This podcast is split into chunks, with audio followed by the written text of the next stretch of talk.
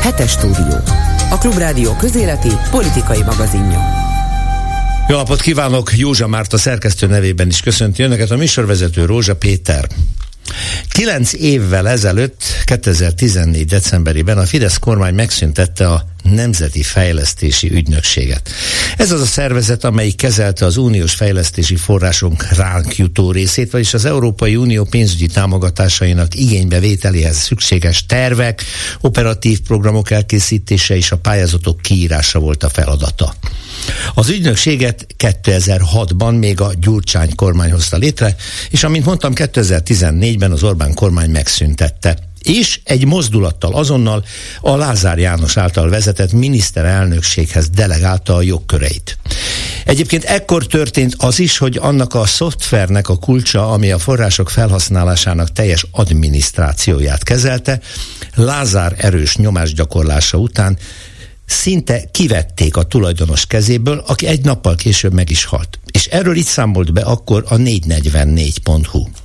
Egy nappal az adásvételi szerződés aláírása után szívinfarktusban meghalt Komáromi András üzletember, a Welt 2000 Kft. volt tulajdonosa. Szombatig jogtulajdonosa volt a cég legfontosabb termékének, az Emirnek. Ez az a szoftver, amelyik Magyarország EU-s csatlakozása óta kezeli a brüsszeli pénzek pályáztatását és elosztását. Komáromi nem volt beteg, 47 éves volt. Közeli barátai szerint nagyon megviselte a cég eladása körüli vita, és nem kizárt, hogy váratlan halála összefügg ezzel. Nos, tehát ekkor egy kézbe Lázár kezébe került Magyarország teljes uniós finanszírozásának az ellenőrzése. Azt mondhatjuk, hogy se baj. Hát végül is a miniszterelnökséget vezető minisztérium mégiscsak a kormány része, és ezt a kormányt a többségi választók ültették a trónusra, hát akkor ezzel kell élni. Ezzel is éltünk eddig, hiszen a jogkör azóta is a miniszterelnöki hivatalnál maradt. Sok víz lefolyt a Dunán, még több közös pénz folydogált magántőke alapokba, gyárakba, szállodákba, vagy éppen kastélyokba. Úgy látszik azonban, hogy akár 60 pusztányi birtok sem elég, és ismét szintlépésre készül a NER. Két napja a Magyar Bank Holding és a Granit Bank konzorciuma nyerte el a következő támogatási ciklus idejére, vagyis 2021 és 27 között, hogy az Európai Uniós támogatások felett rendelkezzen. Célfotó Mészáros Lőrinc és Tibor István a képen. Mert mint közismert, az alig két év alatt több pénzintézet enstandolásával a második legnagyobb banká hízlalt MBH Mészáros, míg a Gránit bizony Tiborc érdekeltségébe tartozik. kell -e ennél szebb és tisztább ügylet? A két úriember már ugyanis bizonyított, szinte a világon páratlan gyorsasággal és mértékben halmozták fel milliárdos vagyonukat, és annyira megbízhatóak ezek szerint, hogy a főnökük a közpénzek kezelési jogát is nekik adja. Hát végül is, egy az ászló, tehát olyan mindegy, hogy ki milyen lépcsőfokon áldogál a kormány hivatali és klientúra lépcsőjén, egy a brancs, egy az érdek, egy a vagyon, ez ugyanis az elv. Az ugyan egyelőre nem látszik, hogy a saját szövetségeseivel harcban álló magyar kormány mikor keveredik ki a frontvonalból, hogy végre Magyarország is hozzájusson az egyelőre az igazságügyi reform szabotálása miatt visszatartott uniós forrásokhoz, de az azt majd elosztó cég már előre jó kezekben van. Vagy nem mert éppen e ragadós kezek miatt lehet még annyi esély sem marad a pénz folyósítására, mint eddig.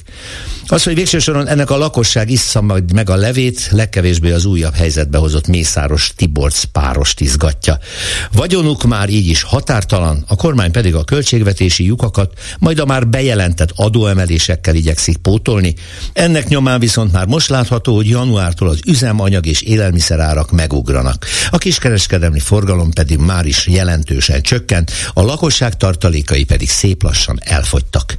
Az embereknek már egy sovány sült galamb sem jut, amíg a két oligarha és persze kapcsolt részeik nyugodtan sütögethetik gazdag pecsenyéjüket, amíg csak megnyílnak a pénzcsapok. Amúgy is hozzájuk folyik be a lé. Önök a hetes stúdiót, a Klubrádió közéleti politikai magazinját hallják. A hetes stúdió első órájában szokás szerint négy témáról hallhatnak. Elsőként a Fidesz újabb rém törvényéről, a szuverenitás védelmi jogszabály javaslatáról váltunk szót, majd Tényi Lászlóval az Ötös Károly Közpolitikai Intézet elnökével. Előre mondom, A civil szervezetek, a független média és az ellenzéki pártok ellen bevethető papírtigris, annak az állatkertek a része, amiben már ott csücsül a háttérben a civil ellenes stop soros, vagy a gyermekvédelminek nevezett inkvizíciós törvény is. Veszélybe került, és nem először, de most a szakadék szélére sodródott az Iványi Gábor vezette Oltalom Alapítvány ennek az egész intézményrendszere. Kárpáti János egy olyan konferencián készített interjúkat, ahol az állam helyett végzett szociális segítő tevékenység válságának a megoldási lehetőségeit keresték a szakemberek. Miután elérte a kormány kincses ládáját a Czóresz, mert nem jönnek az EU-s pénzek, több megszorító intézkedés mellett a kabinet most megszüntette a Modern Városok programot, amiben 2016 óta 23 megyei jogú város vett részt. A további fejlesztések tehát elmaradnak, Kérdés, mekkora a károkozása? Többi között erről beszélgetek majd Ongyert Richard urbanisztikai szakemberrel. Már-már rémként ijeszgetnek bennünket egyes szakemberek a mesterséges intelligenciával, vagyis hogy az élet egyre több részében átveszi és meg is haladja az emberi teljesítményt.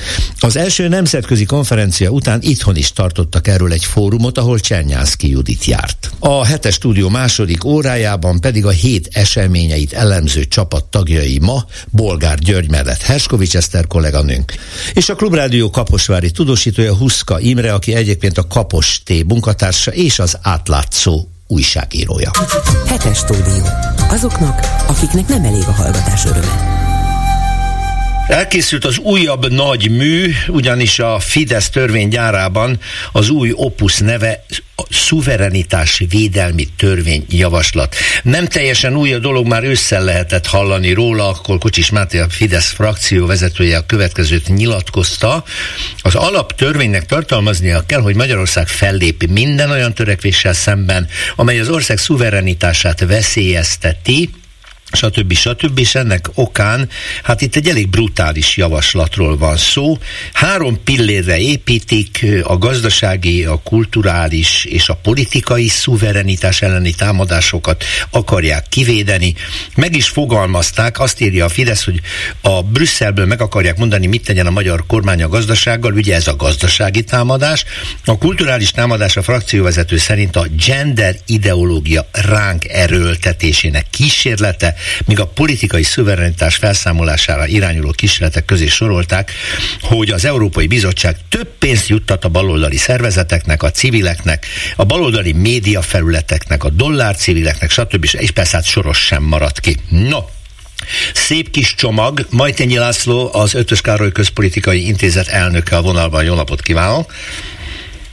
Jó napot kívánok! No, azt mondja, hogy az utolsó, amit felsoroltam nekem, már szinte egy ilyen, hát tudom, hogy durva a szó, fasisztai diszkriminációt mutat. Mindaz, ami a kormány ideológiájába, szellemiségébe nem fér bele, azt diszkriminálja, sőt, bünteti. Hiszen elhangzott, hogy a büntető törvényként is törvényt majd ennek szellemébe módosítani kell. Ez nyílt fenyegetés, nem? Hogy jönnek a civilek, a pártok és a média elleni konkrét büntető ügyek? Hát először is ugye nincs új nap alatt, tehát a, különösen a nemzeti együttműködés rendszere rengeteg olyan dolgot produkált, amire az ember azt mondta volna, hogy ezt már nem képzeltem volna, mm. vagy nem hisz. Ugye van a vicc, hogy a paraszbácsit fölviszik a repülőgépre, és amikor összetolja magát, azt már ezt gondoltam volna, amikor nyakába csurog azt mondja, már nem, amikor dugóhúzóba viszi a repülőgépet a pilóta, hogy hogy a, ugye a dolog sokarcú, mert egyrészt hozzáteszem, hogy nem tudunk semmit. Ez nagyon gumiszabálynak tűnik, igen. Tehát nem csak hírek vannak, tehát, tehát ugye azt nem mondom el, amit egyébként hát mindenki tud, hogy a jogállamiságnak része az, hogy, hogy a szabályozásra az, a társadalmat, az érintetteket fel kell készíteni, és előre hát, tájékoztatni kell a magyar közösséget arról, és közönséget, hogy hát mire számítson, ez hát a jogállamiság egyik alaptétele, a jogbiztonság eleme. De hogy mondjam, a holdba élek, hogyha ilyeneket akarok most felhozni, tehát ugye egy másik világban élünk, Hozzáteszem egyébként lehet, hogy nem tudom mennyi időnk van, de 2007-ben az Ötvös Károly Intézet hogy egy teljesen más világban éltünk, csináltunk egy kampány és pártfinanszírozási törvénycsomagot és koncepciót, amit hát az akkor a Fidesz, a kereszténydemokrata néppárt, az MSP, az akkor még létező SDS és az MDF egészen végig vitatott, és készen is lettünk, persze az utolsó pillanatban a Fidesz kihátrált belőle, de ugye az, hogy itt itt mi a szuverenitás védelem, hát az is vitatható. Ugye a modern 21. századi világban korlátlan szuverenitás leszámítva mondjuk Észak-Koreát már nem létezik. A NATO jelentős mértékben korlátozza a NATO tagállamainak a, a szuverenitás, az állami főhatalom gyakorlása, a korlátlan főhatalom. Az abszolút uralkodók voltak tekinthetők abszolút szuverénnek a, az Európai Unió ezer szálon korlátozza az államok szuverenitását. Minden nemzetközi kapcsolat, amelybe egy állam belép, az felfogható szuverenitás korlátozásának. Az, hogy itt a gazdasági, a politikai, egy az előbb említett és a kulturális szuverenitás védelmére mi mindent gondolnak, hát ugye egészen friss ügy, a Magyar Nemzeti Múzeumnak a, hát egyébként tegyük hozzá, egy végtől érdemdus fő, főigazgató van ott, nem tudom, a vezetőjének a, a leváltása egy, hát egy világszerte nagyon népszerű és elismert és tökéletesen politikamentes fotókiállítás kapcsán, ahol volt néhány kép, mindannyian megnézhettük, akik egy kicsit érdeklődők vagyunk, egy távol-keleti meleg és, és leszbikus idős embereknek az otthonában készített szívmelengetően szép képei, és ezektől ugye a magyar ifjúságot meg kellett védeni olyannyira, hogy a Fidesz legbelső köreibe tartozó vezetőjét a múzeumnak ki kellett rúgni, és akkor majd ilyesmitől fogja megvédeni ezek szerint a, a kormány a, az ártatlan magyar lelkeket. Egyébként a Kocsis nevű fideszes politikus ugye arról beszélt, hogy a külföldi finanszírozás nem, nem tudom egyébként tényleg mosoly nélkül ezt mondani, tehát azt kell mondjam, hogy ebben az egészben nem tudok rá mást mondani, egy tombola hülyeség. Na de bocsánat, hogy közbeszólok, ezek, ezek az emberek nem buták, akik ezt csinálják, legfeljebb gonoszok, vagy nem jó szándékúak, mert alárendelik magukat egy olyan központi ideológiának, ami nem más, mint szintén saját emberükkel fogalmazva, politikai termék. Ezek politikai termékek, és nagy részük egyébként nem is nagyon valósítható, meg ön szerint egy ilyen törvény ö, létezésekor valóban neki lehet menni, és meg lehet szüntetni mondjuk egy újságot, mert elfogadott ö, Franciaországból egy támogatás. Hát ez képtelenség, nem ezért csinálják. Ez egy kirakat, nem? Igen, a, egyébként a megjegyzéséhez, hogy mondjam, hogy halvány ellenvetésként hadd mondjam, hogy azért ne hirdessünk eredményt, mert a Fidesz körül rengeteg idióta van. Nem mondom, hogy, hogy egészében ostobák, vannak közöttük olyan emberek, akik, hát ha nem is erényes, mert erényesnek nem nevezném őket, az erényesség és a, a hát valamilyen szinten az angol felvilágosodás nagyjai szerint az intelligencia meg az erényesség kapcsolatban van, de ugye ez, ez a tétel megdőlt, de vannak, vannak közöttük rettenetesen buta emberek is. Na most, a, hogy a kocsis melyik kategóriában tartozik, az, arról azt nem hinném, hogy most meg kéne vitatnunk, de ugye ő azt mondta, hogy külföldi finanszírozású, ha jól idézem, nagyjából azt hiszem jól, állújságírók, álcivilek és dollárpolitikusok ellen Igen. kell fellépni. Ugye ez valamiféle ilyen neres fogalomköltészet, tehát ezek, ezek már annyira, annyira szép megfogalmazások, én azt is, hát, hogy ma abban is kételkedem, hogy hányan szopják be ezt a szöveget, nem tudom. Uh-huh. De, de ugye a, azt mondja, hogy nem lehet megcsinálni, és ebben is van igazság. Ugye hossz, mély a, a múltnak a kutya, ugye volt már itt civil törvény, stopsoros, már 2014-ben volt egy, volt egy egészen szörnyű rendőri fellépés az ökotárs ellen, azért, mert az ökotárs a Norvég alapnak a szétosztásában teljesen jogszerű tevékenységet folytatott, szerény, civil, fiatal nőket a rendőrök lögdöstek egy folyosón, emlékszem. Mi nagyon a... durva volt, de aztán mind, de mind, mind eredménytelen volt. Az akció látványos volt, pol, pol, politikailag hasznos volt a Fidesznek, hogy megmutassa, hogy ő milyen kemény, de mind eredménytelen volt. Igen, e, e, igen, hát itt, hogy mondjam, itt ráadásul olyan hírek is szállonganak, hogy közben ugye a Fidesz pedig átsingózik az Európai Uniós támogatásokra, és azért nem ismerjük ennek a törvényszövegnek a szövegét és a pontos szabályozási koncepciót sem, mert attól rettegnek, hogy a, az Európai Uniós pénzek megszerzését, ez tovább egyébként alappal hát ettől én is akartam, meg, meg akartam jegyezni, hogy ez teljesen kontraproduktív abból a szempontból, hogy még jobban felbőszíti a, az Európai Uniós testületeket és tagjaikat, mert ez már olyan fokon ö, ő antidemokratikus és jogállam ellenes, hogy még egy lapáttal ráteszne. Nem önmagával versenyzik most már a Fidesz, hogy bizonyítson magának, hogy ő jó úton jár ilyenekkel, fóliázott könyvek és stb. És mind-mind kudarc egyébként. Igen, hát erre mondom azt, ami, hogy mondjam, egy pici vita talán közöttünk, vagy valamilyen, ugye, hogy ezt nem az intelligencia jeleként írom föl. Én azt látom, hogy, a, hogy meglehetősen dögrováson van a, a Fidesz.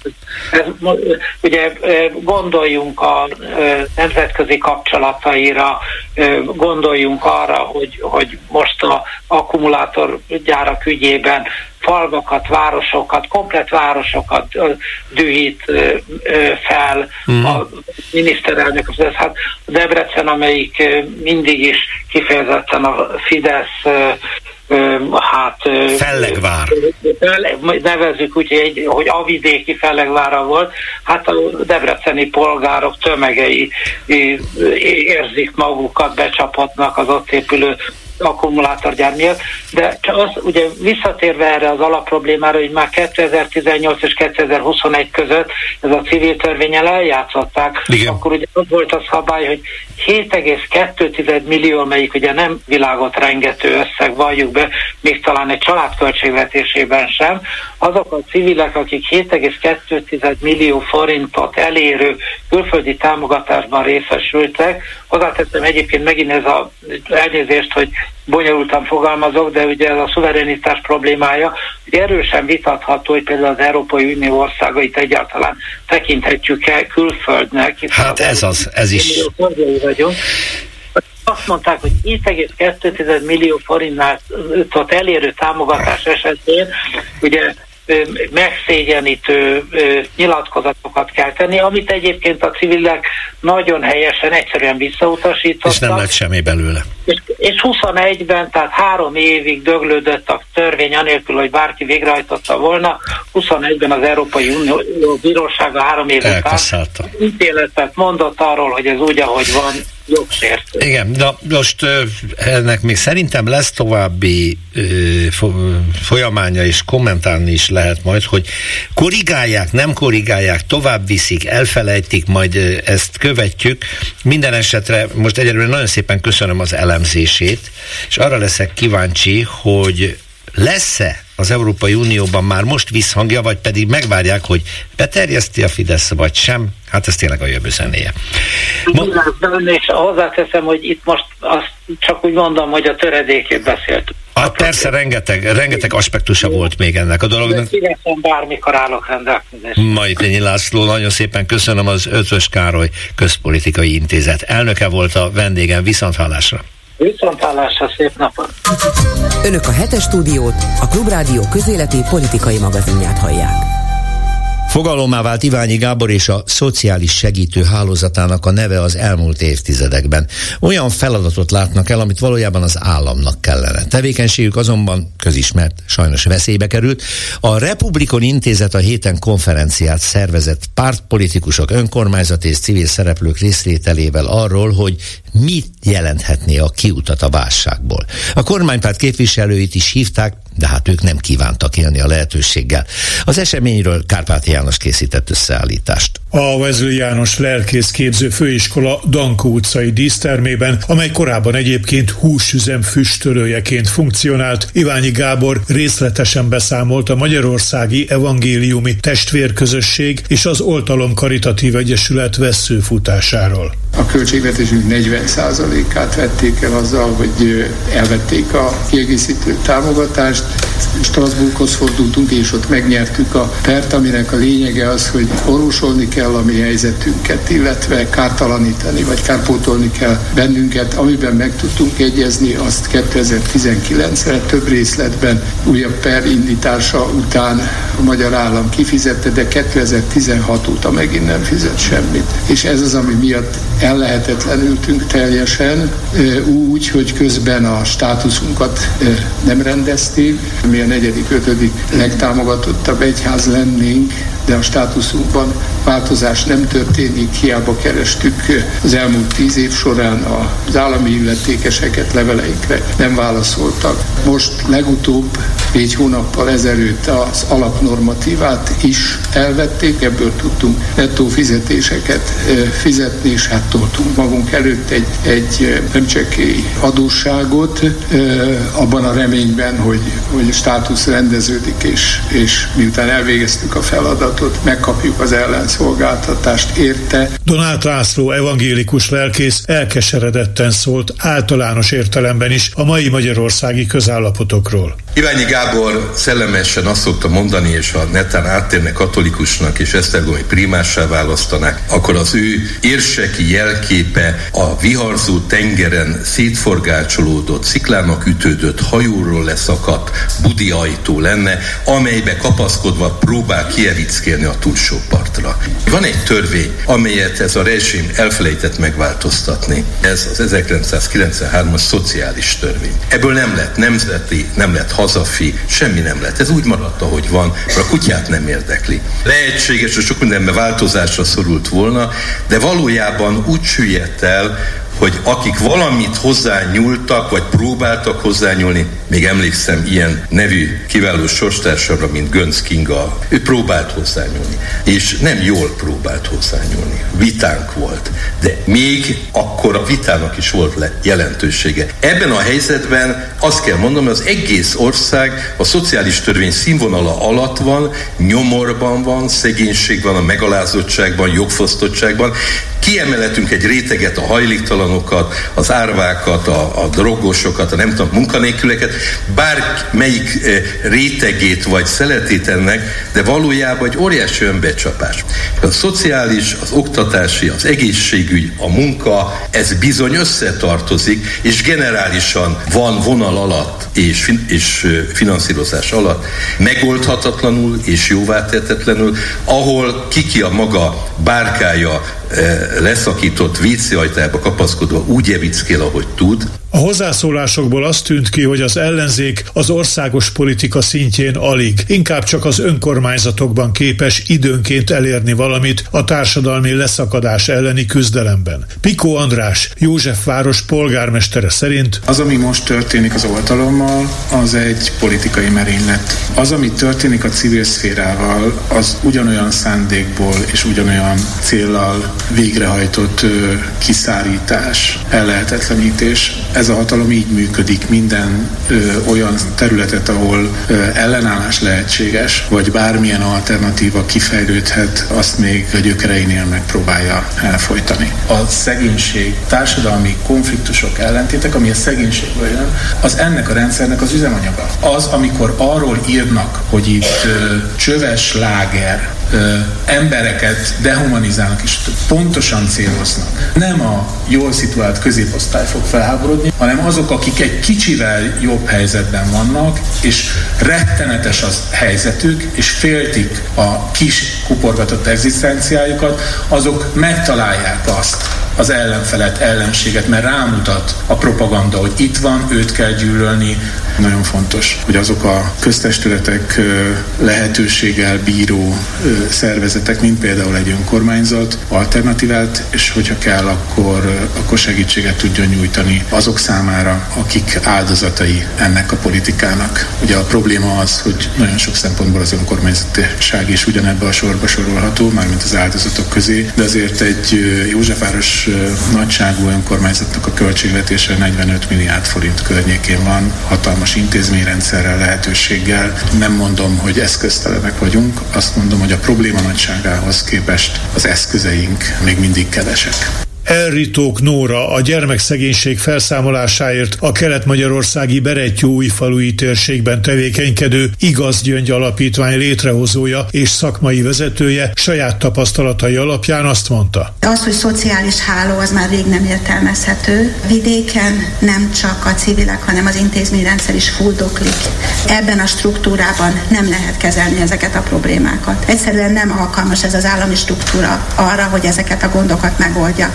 Az összes működés hatósági eszközöket használ csak, és csak a büntetés létezik egyre inkább. Csak ügyeket kezelünk, és nem foglalkozik senki az okokkal. Pályázatokra azok a szervezetek, akik az állam működési hézagaiban dolgoznak, ráadásul kihangosítják a problémákat, azok nem számíthatnak. És akkor marad az, hogy az ember megpróbál adományokból működni. Bizalom van az emberek felől, de meddig fogják bírni? Meddig lesz ilyen infláció mellett az a biztos adományozói réteg, meg meddig terhelhető ez az adományozói réteg állami feladatok megoldásával. Azt látom, hogy a generációs szegénységben élő családoknál, amíg az adósságkezelés meg nem lesz oldva, addig nem fog változni a helyzet, mert nem tudnak elhelyezkedni a legális munkaerőpiacon. A pártpolitikusok kerekasztalának a résztvevői az Oltalom Karitatív Egyesületben tevékeny szerepet játszó Herényi Károly kérdésére egyöntetűen igennel válaszoltak arra, hogy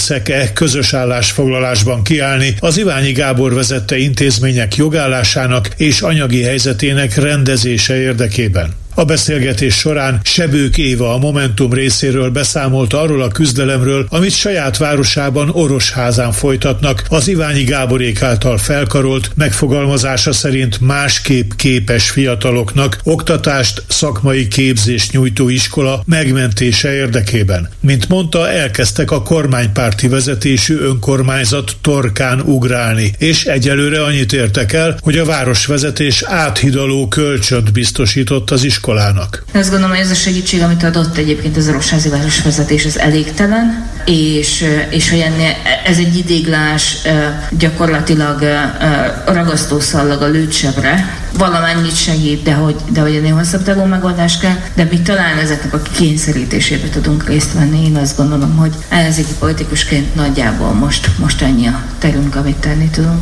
Arató Gergely, a DK képviselője egyebek közt azt hangsúlyozta. Kevés olyan ügy van, amiben ilyen elképesztően égető az a tehetetlenség, amit, amit egy ellenzéki politikus érez, mert nagyon-nagyon kevés eszközünk és lehetőségünk van arra, most a mostani helyzetben segítsünk. Persze hozunk adományokat, próbálunk az önkormányzatokban valamit elérni, és hát persze tudunk kiabálni, tudunk egy kis lármát csapni nemzetközi szinten. Önmagában ezek nem oldják meg a problémát. Ha valahol látszik, hogy egy rohadt rendszer, akkor ez, ez az ügy. Mert igaz rá az is, hogy nem érdeklik a gyerekek, nem érdeklik az elesettek, nem érdeklik a szegények, és igaz az is, hogy az életbe maradás lehetőségét politikai kegyként osztja civil szervezeteknek, egyházaknak, állami intézményeknek, és rajtuk keresztül az embereknek, az ellátottaknak. Nyilván nem lehet más induló pont, mint hogy ezt a rendszert el kell takarítani, de muszáj néhány tabuval, néhány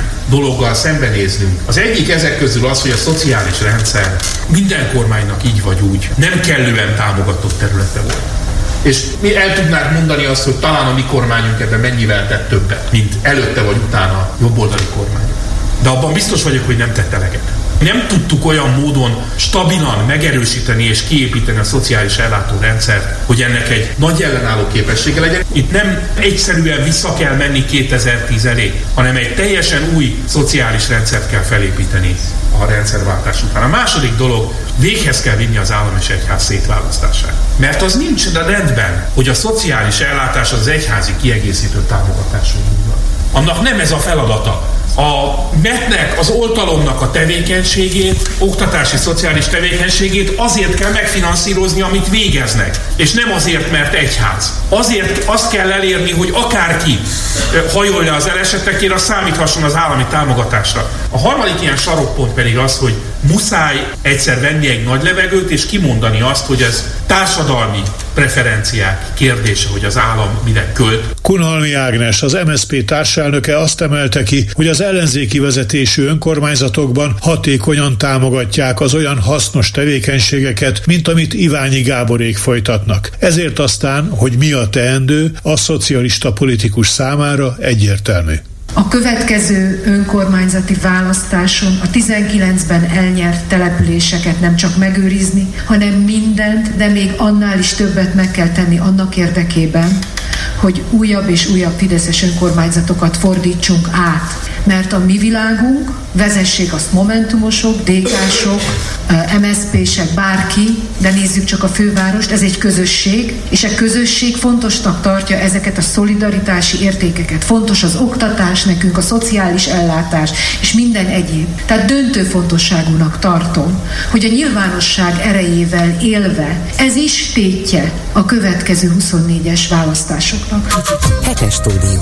Azoknak, akiknek nem elég a hallgatás öröme szépen bekúsznak a Fidesz megszorító intézkedései a hétköznapjainkba, még akkor is, hogyha persze ezt a hatalmas nagy erővel, zúduló propagandával próbálják fedezni.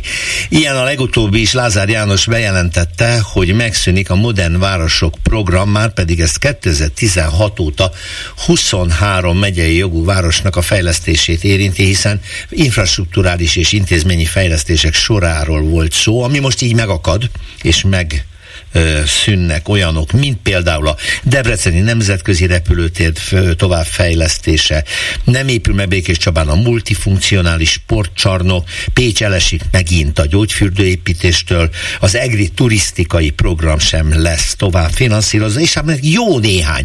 A kérdés az, hogy mennyire építhettek a városok erre az állami programra, és hogy mennyire veti vissza a fejlődés. Persze általánosságban nehéz erről beszélni, de legyünk konkrétak, itt van velem Ongyer Rihárd, urbanista, várostervező. Szerbusz Rihárd, rég hallottam a hangod, örülök, hogy most beszélünk. Nem tudom, van-e arról valami összképünk, hogy ez milyen nagyságrendű fejlesztés, kiesést jelent? Arról sajnos nincsen. Arról van, hogy 3500 milliárd forint elköltése volt ahhoz a 250 projekthez tervezve, ami ebben a programban megvalósult. Érdekes módon egyébként vagy zárójelbe, ha ez egy olyan program, ami az én személyes szakmai véleményem szerint egy ilyen lappangó, vagy kocsonyás, vagy nem is tudom, szóval egy olyan program, ami nem igazán program. Hogy, hogy? Meg, úgyhogy meghirdették 2015-ben, de gyakorlatilag semmiféle konkrét ö, kiírás, ö, feltételrendszer, hogy mit kell ahhoz ugrani, mi a célja. Tehát ahhoz vagyunk szokva, hogy az EU-s meg a nem EU-s pályázatoknál is általában van valami, milyen célt akarunk kérni, és hogy, elérni, és hogyan. Itt viszont gyakorlatilag a 23 város számára egyedi eljárások, vagy egyedi felhívások születtek még 2015-ben, tehát gyakorlatilag meghirdették, hogy van program, és aztán akkor azt mondták a 23 városnak, hogy állítsatok össze egy programot, hogy mit akartok megvalósítani. Aha. Ezt jó, előállították, beküldték, különösebb megkötések nem voltak, tehát hogyha megnézi az ember azt a projektlistát, amit egyes városok terveztek, a sportcsarnok építéstől a gyorsforgalmi útig érdekes uh-huh. módon mindenféle benne van. Ez azért érdekes, mert mondjuk a gyorsforgalmi útépítés az tipikus állami feladat. Tehát, hogy miért támogatja mondjuk Békés Csabát az M44-es gyorsforgalmi út, támogatja persze, de hogy ezt nyilván nem a Békés Csaba kapta meg a pénzt, tehát, Á, értem. És aztán uh-huh. utána, amikor beadták ezeket az anyagokat a megfelelő minisztériumokba, akkor utána leültek velük, és a végén, ha jól tudom, ha emléksz, jól emlékszem az akkori híradásokra, az történt, hogy a miniszterelnök végiglátogatta mind a 23 várost, talán két év alatt, és akkor mindenhol megállapodtak a polgármesterrel, hogy abból a, a csomagból, amit ők kértek, mi az, amit ők teljesíteni gondolnak, és mi az, amit nem és aztán ez, ez, ez de amit én menet közben hallottam róla négy-öt évvel ezelőtt nagyvárosi vezetőktől, azok olyan dolgok voltak, hogy az is eléggé esetleges volt. Tehát ha éppen volt rá pénz, és paripa, akkor kaptak pénzt, hanem akkor azt mondták, várjanak még. Tehát nem volt egy olyan, hogy előre meg van hirdetve. Kicsit, mikor készültem erre a beszélgetésre, utána néztem a Wikipédián, ott az van, az van a szócikkben, van egy saját szócikke, az föl van sorolva a projektek, hogy 2022-ig tart a projekt. Az, hogy 23-ban Lázár János bejelenti, hogy véget ér a projekt, vagy félbeszakad a projekt, és te még el tudod mondani a bevezetőben, hogy mik azok a, projekt, a beavatkozások, amik nem valósulnak meg. Ezek is azt mutatják, hogy ez egy meglehetősen esetlegesen zajló program volt, hogyha lehet annak nevezni egyáltalán. Egy jogcím volt arra, hogy milyen címen, milyen zászló alatt adjon a kormányzat, ha úgy gondolja pénzt a nagyvárosoknak, vagy éppen ne adjon. Igen. ezért nem tudom megmondani, hogy lehet azt mondani, vagy meg lehetne számolni, én sajnos nem tudom, hogy mi maradt el, és mennyibe került volna az a Debreceni repülőtér fejlesztés, amit most elmarad, de hogy tényleg ennyire, meg hogyan, meg mint, ez teljesen kocsonyás, ezért mondtam azt, hogy ez egy ilyen uh-huh. nem program-program. E, egy számom akkor van, mert említetted, hogy az előirányzott 3500 milliárd forint, Ebből viszont annyit közöltek a sajtóval, hogy elköltöttek eddig 2300-at, magyarul 2200, illetve 1200 milliárdot megtakarít most a kormány, ha nem finanszírozza tovább. Ez tehát egy komoly összeg ezt visszafogja. A másik pedig az, hogy amit említettél, hogy ez ennyire képlékeny, kocsonyás, ahogy mondtad, és esetleges volt. Élek a gyanúperrel, hogy ez nagyon jó alkalom volt arra, hogy így meg, megbeszélgetjük, hogy melyik önkormányzat mit építsen, és hát, hogy ki építse, és mennyire. Pontosan. Egészen pontosan én is erre gondolok. Ez... Bizonyítani persze nem tudom, de elég valószínűnek tűnik. Tehát teljesen egyedi eljárásokkal zajlott az egész vezérelve. Te, mint várostervező, egy ilyen esetben mit tartanál szakmailag adekvátnak, hogy egy pályázat legyen arra, hogy a városok az infrastruktúrájukat, közműrendszerüket fejleszték. Egy másik pályázat a sport eh, intéz. A harmadik a kulturális, tehát hogy így kellett volna pántlikázni? Valamilyen olyan, ilyen, ilyesmi a formában, Úgyhogy tehát, hogy gyakorlatilag legyenek valami normatív követelmények, amelyek valóban nagyvárosi problémáknak a megoldására szolgálnak valamilyen szinten. Ha visszaemlékezünk rá, akkor nem azért, mert szeretném a régi szép időket visszasírni, de volt például egy pólus program, talán 15 évvel ezelőtt még azt hiszem barátetele volt annak a szellemi atya és kitalálója, ami a nagyvárosoktól azt várta, hogy az, hogy ők hogyan lesznek a térségnek a központjai, milyen technológiai, milyen innovációs támogatásokkal fognak kitörni és előre vonulni, ez egy sokkal meg, ebben is voltak kocsonyásságok, de egy sokkal megfoghatóbb program volt, sokkal megfoghatóbb követelményekkel, amit aztán vagy teljesítettek, vagy nem. Hogyha megnézzük, a másik ilyen nagyon érdekes volt az a 2010-es Európai Kulturális Főváros posztra való pályázás, ahol a kultúra tekintetében kellett programot csinálni, az, egy, az annak idején például egy nagyon komoly készítés volt a nagyvárosok számára arra, hogy azokat a városfejlesztési programokat, amit egyébként olyan tessék, lássék, meg szoktak csinálni, mert azért Magyarországon ezek a, a városfejlesztés vagy a településfejlesztés nagyon sokszor nagyon spontán vagy ötletszerű megy, tehát hiába van nagyon uh, szofisztikált előírásrendszerünk, hogy hogy kell ilyet csinálni, azért, hogy hogy tartják be és hogy mennek tényleg a dolgok, az sokszor egy kicsit odébb van a leírt anyagoktól, de például ezek a kulturális ö, dolgok, ezek egy csomó várost elkezdtek involválni, például Miskolcnak a kulturális ö, fejlődése az Opera Fesztivállal ö, és hasonlókkal az akkor indult el ennek a kapcsán. Tehát nem azt szolgálják feltétlenül ezek a programok, hogy az úgy annyi forintért akkora megvalósuljon, de valami generáló szerepük mindenképpen kell, hogy legyen. Az ilyen fejlesztéseknél ö, nyilván az is egy nagyon fontos szempont, hogy oké, okay, jut pénz végre arra, hogy szebb legyen a város, hogy park legyen, meg egyebek, na de ezeket akkor fenn is kell tartani, hogy e városfejlesztési programokban mennyire kellene figyelemmel lenni arra, hogy olyan beruházás is legyen, ami pénzt hoz, mert ezek általában viszik csak a pénzt. Hát teljes mértékben figyelni kéne arra, hogy, hogy ez egy olyan mix legyen, ami kiegyensúlyozott, és legyenek benne olyan befektetési, beruházási lehetőségek, amiket elősegítünk. Végül is a városfejlesztésnek a gazdaságfejlesztési része az normális esetekben nálunk jobb vagy fejlettebb gyakorlattal bíró országban nem csak azt jelenti, hogy az állam oda tesz egy adag pénzt, meg egy kínai akkumulátorgyárat, hogy akkor csináljatok aztán gyárat és építsetek hozzá autópályát, hanem valóban olyan fejlesztéseket visznek végehez, ami az országnak a nem kormányzati eltökéltséggel való fejlődését is segíti, amit most nem úgy gondolom, hogy kormány vagy nem kormány, hanem hogy a szubszidiaritás, ami gyakorlatilag ma mint egy szitok szóvá kezd lassacskán válni, tehát hogy helyben dőljenek el olyan dolgok, amiket a helyi gazdaságot élénkítik mondjuk, ez nagyjából ezekben a programokban is megszűnt. Hát ha megnézzük, akkor a mai területfejlesztés politika mindeddig, és majd meglátjuk, hogy a következőben januártól, ha jól tudom, akkor Navacsis Tibor akkor veszi át a területfejlesztésnek a rendszerét valamilyen szinten a jelenlegi gazdájától.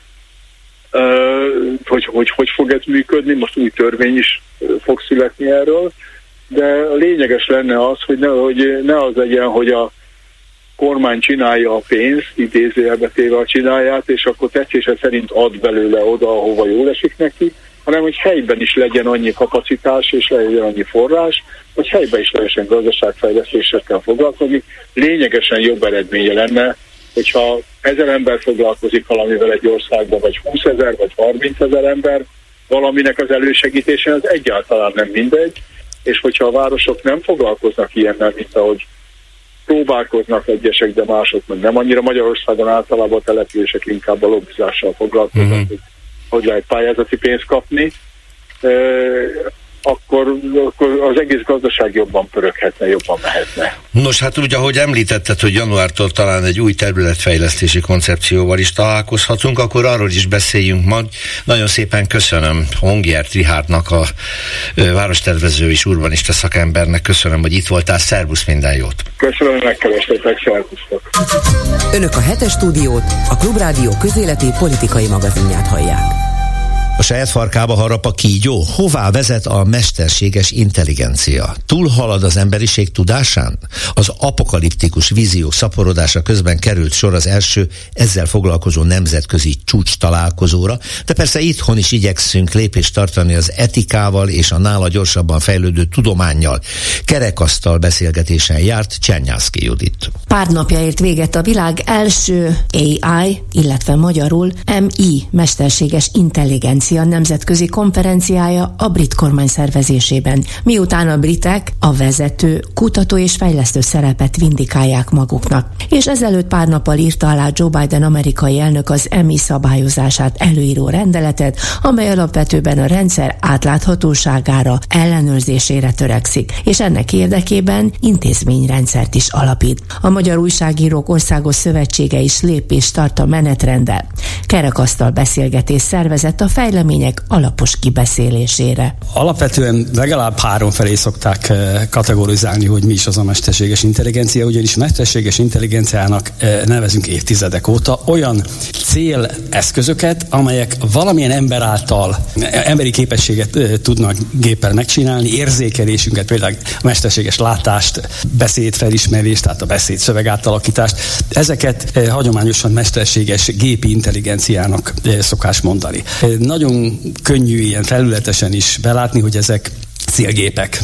Tehát itt nem merül fel a, a, az a posztapokaliptikus vízió, hogy majd leigáznak és rabszolgasorba állítanak minket, vagy kipusztítanak ezek a gépek. Ennek különböző kategóriáit is szokás mondani, mint legalább, legalább kétféle osztályba szokás ezt sorolni, de ezzel nem érdemes most fáradni. Ugye a harmadik az érdekes, az általános mesterséges intelligencia, amelyik azt mondja, ami az ember kognitív képességeivel rendelkezik és gép.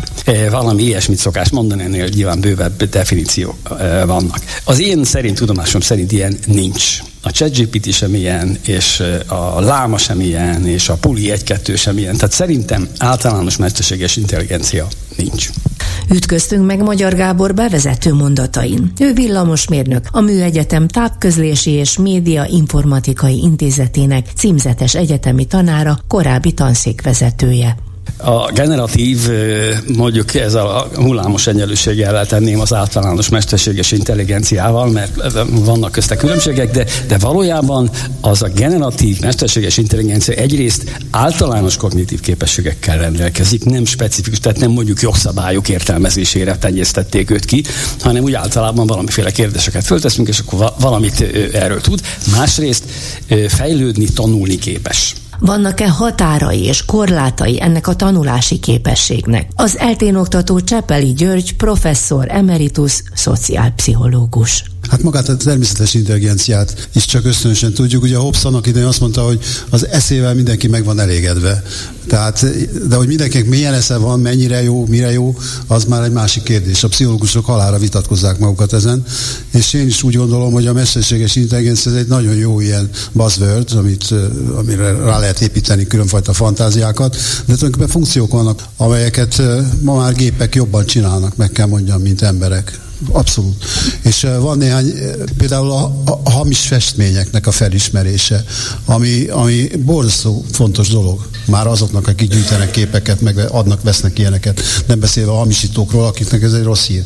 A másik az orvosi diagnosztika, különösen a, a ritka betegségek, amelyek úgy, úgy elvitték az embereket, hogy fogalmuk se volt se a betegeknek, se az orvosoknak, hogy mivel haltak bele. Persze Magyarország ez mindig így van, de, de ott, ahol ez komolyan veszik, ezt a, ezt a fajta diagnosztikai adatbázis használatot, ott ez egy fantasztikus segítés.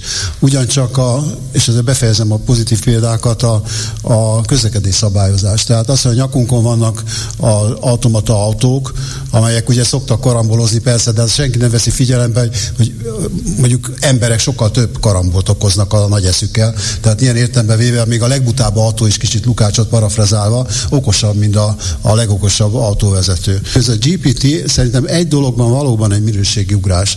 Nem olyan szempontból, hogy itt most egyszerre csak megokosodott ez a, ez a technológia, hanem ugye nekem még mikor olvastam Heideggernek azt a mondatát, hogy a, a nyelv a létháza, azóta is ezen gondolkozom ezen a mondaton, mert rettetesen mély, a, a, ami mögötte van. Nevezetesen az van benne, hogy a nyelv azt teszi az embert emberré.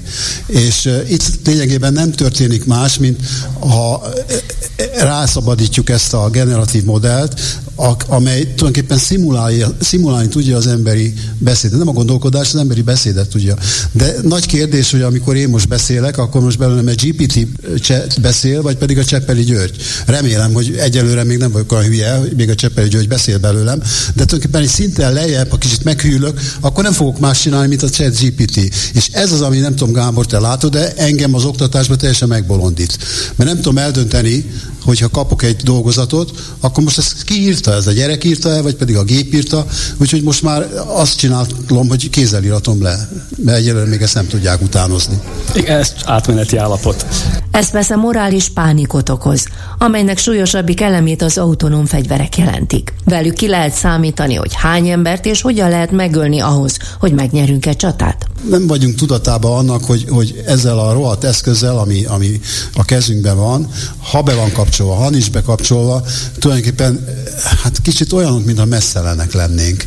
Csak még inkább, mert ha messzelenek vagyunk, akkor ugye látják a testünket is luszpász, de itt, itt, itt a titkainkat látják, sokszor olyan titkokat, amiknek magunk se vagyunk a tudatában.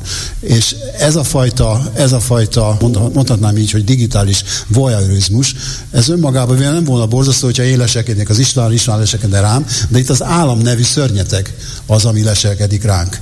És Kínában látjuk ennek a végzetes következményeit, és ettől, ettől én nagyon félek. Elon Musk és társai kongatják a vészharangot, ha nem kontrollálják az emit, mondja Magyar Gábor. De hozzátenném, Elon Musk volt az is, aki most ellenjegyezte Biden elnök szabályozó rendeletét Sam Altmannal, az OpenAI vezetőjével és Bill Gates-el, akit nem kell ugye bár bemutatnunk. 1960-as években is voltak már ilyenek, csak műszakilag nagyon kezdetlegesek voltak, de a gondolkodók azért már akkor is sokat gondolkodtak, Turing, Neumann, sokan, és én úgy olvasom, amiket olvasok, szubjektíven, hogy ők nem egy új intelligens lénytől fértek, hanem attól, hogy az emberiség rosszul fogja használni ezt a valamit, akár a saját kipusztítására is ad abszurdum, de minden esetre egy csomó rosszaságot tud vele csinálni, mert nem csak az atomenergiával és az atombombával, hanem ezzel is nagyon-nagyon sok mindent lehet rosszra használni, nem csak a fegyverkezésben. Igen, ezzel egyetértek. Ugyanakkor látok egy filozófiai veszélyt, hogy én szociálpszichológus vagyok, és a, hát a kurzusomat mindig azzal kezdem az énnek a bemutatásával. Az énről mutatom be, hogy voltak éppen nincs. Annyiban nincs, hogy ugye az én nem a te énedben van, a te éned meg az enyémben van, tehát ez egy ilyen interaktív cucc, és a, van egy olyan agályom, hogy, hogy a internetre rálépve az, társadalmi, tehát az interneten működő társadalmi szövet az ezt az ént, ami bennünk van, ezt tulajdonképpen outsourcolja. És ennek következtében belőlünk eltűnik az én, lesz egy virtuális valami, selfie formájában, meg egyéb ilyen, e, egyéb ilyen tulajdonképpen nem normális formában, mert nincs igazi visszajelzés, nincs, nincs ez a fajta dolog, hogy most látom, hogy te sárga trikóba vagy, és ennek jelentést akarok, ha tudok tulajdonítani. Szóval, hogy kirugozza az ént belőlünk, mint ahogy mondtam, a nyelv kapcsán is van egy ilyen félelem, hogy elveszi a, a nyelvet tőlünk, és ennek következtében a fő, fő félelemforrásom nem az, nem feltétlenül az, hogy, hogy a, a, a gépek olyanok lesznek, mint az emberek, hanem hogy az emberek lesznek olyanok, mint a gépek. És akkor bekövetkezik, megint csak Heideggert idézek, az akárkinek a világa, ahol tulajdonképpen már mindenki mindenkivel felcserélhető, mert senki senkivel nincsen kapcsolatban. Marx régen ugye elidegedésnek nevezte. Szóval ezt látom egy, egy, egy komoly veszélynek. Az a körforgásos fejlődés tűnik még veszélyesnek, amikor az emberi agy és a mesterséges agy egymást utolérik. Egyik a másikat lekörözi, egymásból táplálkoznak. Mi történik akkor, ha az amit a mesterséges intelligencia modell, a társakodó mondat, az én kérdéseimre, 100 millió ember kérdése kinyomott, az visszakerül a bemenetre, a tanításba. Tehát azzal tanítjuk, amit ő hozott létre. És én azt gondolom, hogy ez nem lehet megakadályozni. Ha akarjuk, se lehet megakadályozni, hiszen most már a, a, a, a ChatGPT meg egy másik modell is elkezdett élőben az internetről visszacsatolni. Ez nagy igény volt, hogy akkor csatoljuk vissza élőben az internetet rá, ne csak ugye konzervanyagból dolgozzon. Ez van, ahol már meg működik. Némi időkésleltetésre, tehát áprilisig állapotig. De abban már benne van, hiszen kitettük az internetre, hogy mit válaszolt nekünk a ChatGPT. Van egy érdekes tudományos cikk, májusban jelent meg idén, nem akárkik írták, három angol egyetem, Cambridge, Oxford, Imperial College, meg van még a Vancouver Egyetemről egy kutató, ők írták, elég hosszú, és ők azt mondják, hogy ettől a visszacsatolástól összeomlik a rendszer. Ők modellkísérleteket csináltak, ismert ilyen tanítási modellekkel, mindegyik azt mondta, hogy összeomlik a rendszer. Hetek kérdése, hogy a Chat GPT bejelenti az új piaszterét, a Chat GPT marketet. Talán nem biztos, hogy így fogják hívni, de valami ilyesmi lesz, ami azt jelenti, hogy nem a most nyöggetett ChatGPT 3, 4, uh, meg a, a többiek lesznek, hanem bárki fejlesztett saját magának célmester mesterséges intelligencia modellt. Tehát, hogyha én azt mondom, hogy ebbe üzletet látok, akkor kapok tőle egy nyers csontvázat, és csináljam meg, de az ő gépén ő mindent látni fog benne, és akkor majd megegyezünk a hasznosításban. Óriási löketet fog adni ennek az egésznek, nagyon sok pénzt lehet majd vele keresni. A tudományok fejlődése után megoldhatatlan probléma, hogy az egyik kullog a másik után. Az etika viszont mindig lemaradásban van a tudományos előrehaladáshoz képest. Az már a te választásod, hogy, hogy az, amit a tudomány létrehoz, az azt te jóra használod, vagy rosszra használod. Tehát ábóvó nem hiszek abba, hogy valami Hát persze lehet, mert egy, de nem, nem. Tehát mindent fel lehet használni jóra és rosszra. Ez a probléma, ez már Olport írta az előítetről szóló könyvében, amit én folytottam sok-sok évvel ezelőtt, hogy, hogy egy elképesztő lemaradásban van az ember etikája, a tudományához képest. A Harvard, az MIT, a Boston Consulting részvételével végzett kísérlete szerint arra is fényderült, hogy a gyengébb képességűeket felhozta az EMI. Az erősebbeket viszont nem segítette tudásbeli fölényük arányában egy adott versenyhelyzetben, amikor használni lehetett az EMI tudását. Óriási verseny indult be a mesterséges intelligencia fejlesztésében a nagyhatalmak között, ami a globális problémáink ellenére megint csak az egymással szembeni vetekedésnek a teret, ahelyett, hogy a globális megoldás felé vinné globuszunkat. Nem a mesterséges intelligencia tovább terjedésétől és behatolásától félek, mert a digitális átalakulása szerintem megállíthatatlan. Amitől félek, az egy szélesebb dolog, amely magát a civilizációt teszi tönkre, amelyen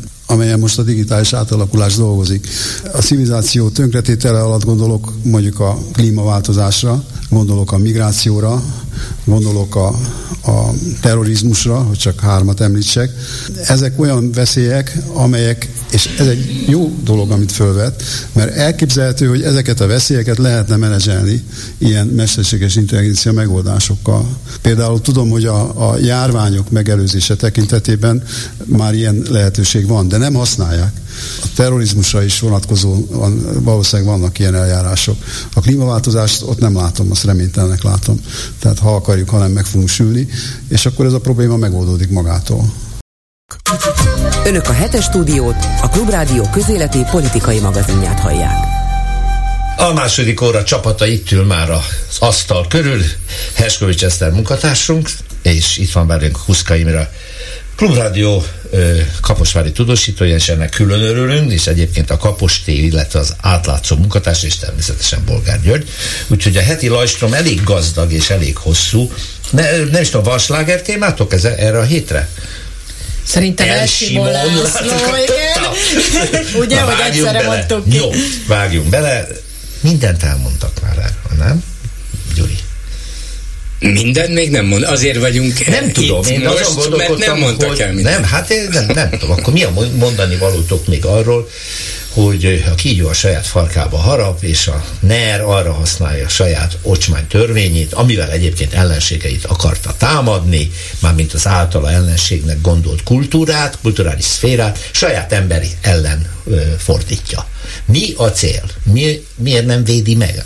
Mi, a, mi ebben a, a, a, a ráció, mi ennek az értelme, milyen hát üzenet. A gyermekvédelmi törvény, most nagyon nagy idézőjelet mondok, tehát egy, az idézőjeles gyermekvédelmi törvénynek mi az értelme, mi benne a ráció, nincs benne semmi. Tehát, De hogy itt is nem, nagyon súlyos elképzelés van mögötte, megbélyegezni a szexuális mássággal élő embereket a közvélemény előtt bebizonyítani, hogy mi megvédjük az elhajlástól az becsületes választóinkat.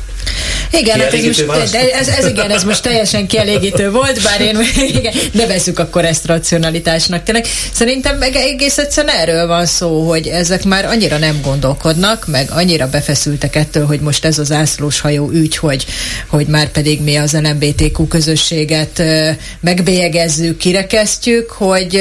Hogy kirekesztjük és megbélyegezzük a Nemzeti Múzeum igazgatóját.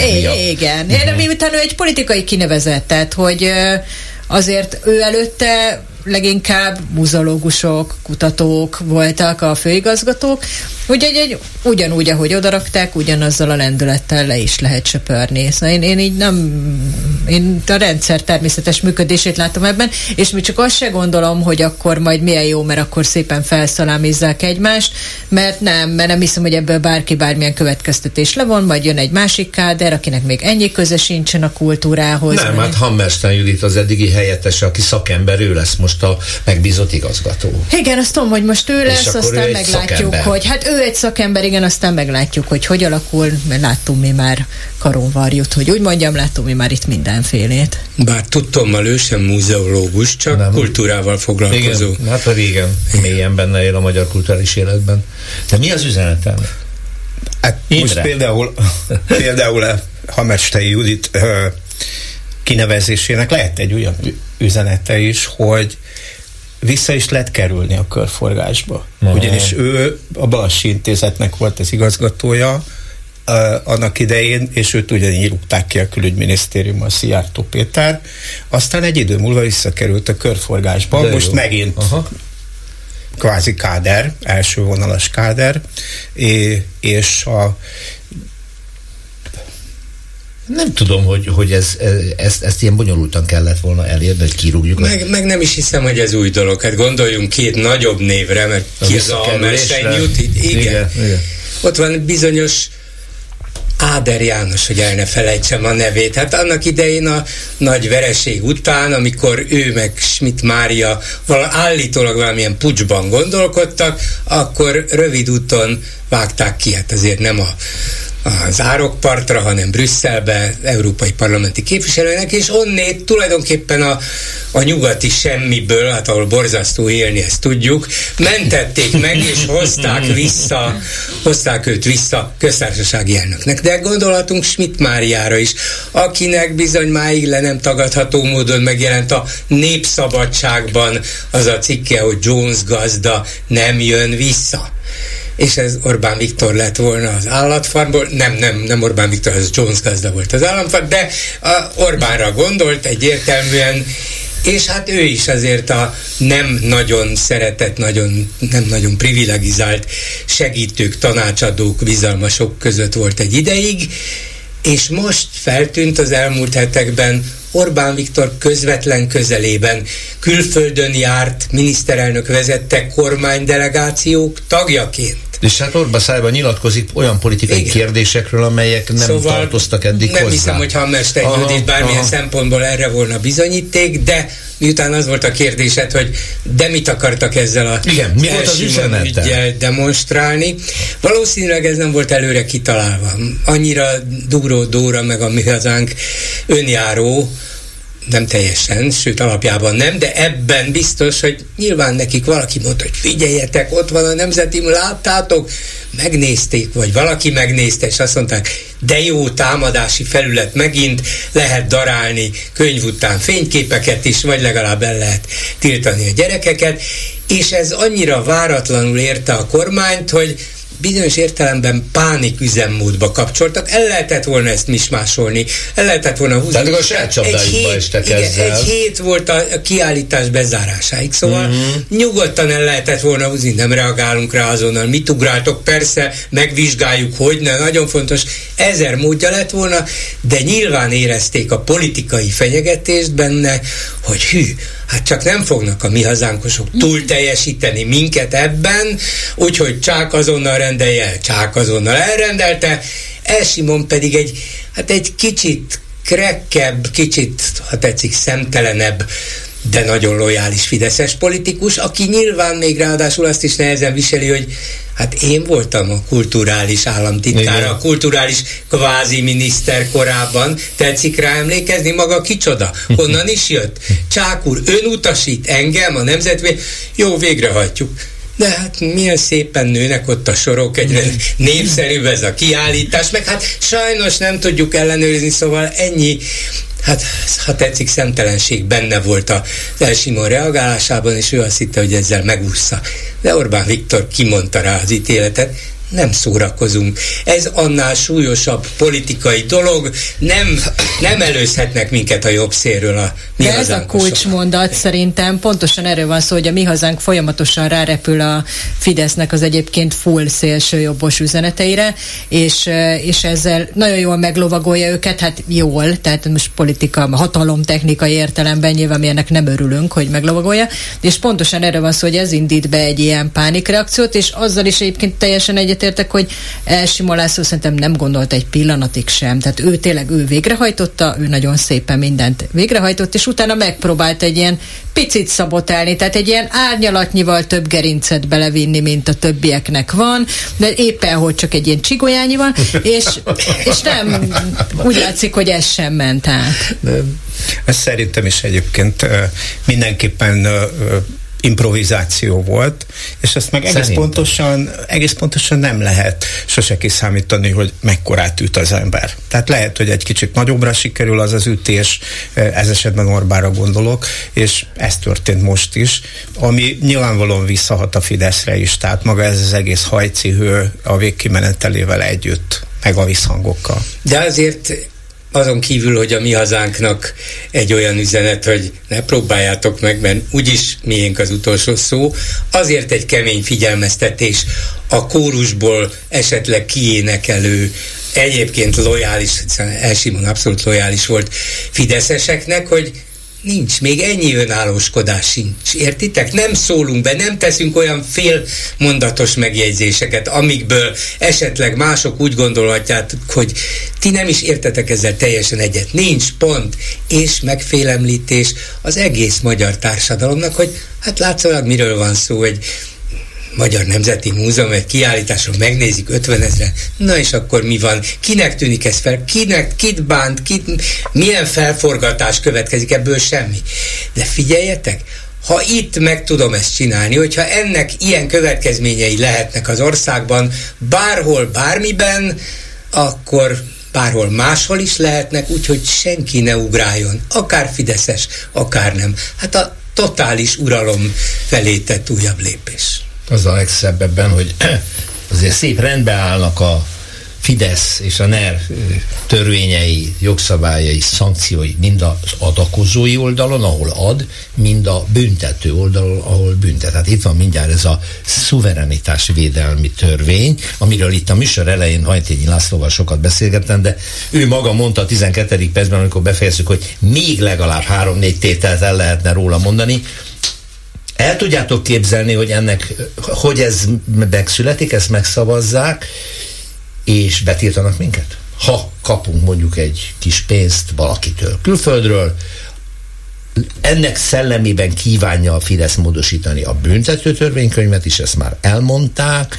A kettőt összekapcsolom, ebből az következik, hogy amelyik orgánon külföldről finanszírozott, azt felszámoljuk. Hát egyelőre hát, nehéz elképzelni, de hát láttunk már, megint csak ezt tudom mondani, láttunk mi már mindent, tehát azt se tudtuk volna elképzelni, hogy Elsimó László Imre, egy ilyen ügyben. Én azt, olvastam erről, hogy csak be kell jelenteni tájékoztatni a médiumoknak. Másfelől uh, viszont azt mondták, hogy létrehozzák a szuverenitás védelmi hivatalt, amelynek szankciós joga lesz javaslattevő joga lesz, én legalábbis ennyit olvastam. Szerintem messze nincs még ez kidolgozva. Nincsen, nincsen. Nincs, nincs, nincs még kidolgozva. Sincs, Javaslattevő eleve már nem értettem azt, hogy egy hivatal, bocsánat, a hatóság, a bocsánat, hatóság, egy hatóság, amelynek javaslattevő joga van, ez Akkor körülbelül a vicc jog, jog, jogi értelemben, és uh, javaslattevő joga van az, hogy valakit tiltsanak becsével, és vagy pedig, vagy pedig más módon szankcionálják, tehát nem az a hatóság fogja szankcionálni, hanem valamelyik másik hatóság vagy bíróság elé kerül, ezt, ezt nem lehet tudni. Abszolút, abszolút kidolgozatlan, és hát az pedig a legabszurdabb része a dolognak, hogy Kocsis Máté egy olyan infantilis megjegyzéssel, hogy borsot akarunk törni az ellenzék orra alá. Igen, ez elhangzott. Igen, ez így, és akkor még dollár, baloldal, dollár, politikus, igen. Hogy borsot törni az ellen, azért csinálunk jogszabályokat, meg épp állítunk fel hivatalokat. Hát ez nyilvánvaló, hogy hát ennek megvan az orosz modellje, ezt tudjuk, ő ott keményen működik, ott már börtönbe is ülnek emiatt, meg el kellett hagyniuk Oroszországot bizonyos szerkesztőknek emiatt, de akkor, mi, akkor ez is csak egy ilyen játszma, üzenet a én választóimnak. Egyrészt az, másrészt szerintem az a félelmetes benne, hogy pont ez van a, most megint idézőjel következik gyermekvédelmi törvénynél. Erről beszélgettünk például csütörtökön Nehéz Pozsony Katával, a TASZ jogásza írt erről, hogy mivel nincsen konkrétan a törvénybe szankció hozzárendelve, ezért mindenki improvizál. Tehát most akkor lefóli pályázunk, kimérjük, hogy hol van 200 méter az iskola, és mindenki próbál teljesíteni, túl teljesíteni, és igazából ebben van a probléma, hogy ez is egy most teljesen kidolgozatlan, és nyilván ha lesz ilyen törvény, meg ha összekötik a BTK-val, akkor továbbra sem lesz ez a részleteibe menően kidolgozva, és akkor jön az, hogy jönnek a csinovnyikok, akik majd teljesíteni akarnak, meg túl teljesíteni, meg... Ebből a szempontból szinkronban van az Elsimon László ügyel, ahol beismerte maga a miniszter, hogy semmilyen jogszabály sértés nem történt. Nem azért rúgják ki, mert megsértett egy szabályt, mert azt nem tudják ráfogni az igazgatóra, csak a szellemisége nem felel. Hát ez is az. Igen, most, hogy ez a hatóság valóban újdonság-e, hát attól tartok, hogy nem teljesen. Ugyanis ezt az új biológiai fajt, vagy csodabogarat már kitalálták, úgy hívják, hogy integritás hatóság, amelyik a korrupció ilyen. ellen harcol. Na, de ha harcolna is, semmiféle intézkedési joga, joga nincs. nincs. Előszedhet ügyeket, és az ügyészség elé terjeszt heti. Milyen hatóság az ilyen? Semmilyen álhatóság, de akkor vegyük a pessimistább oldalát.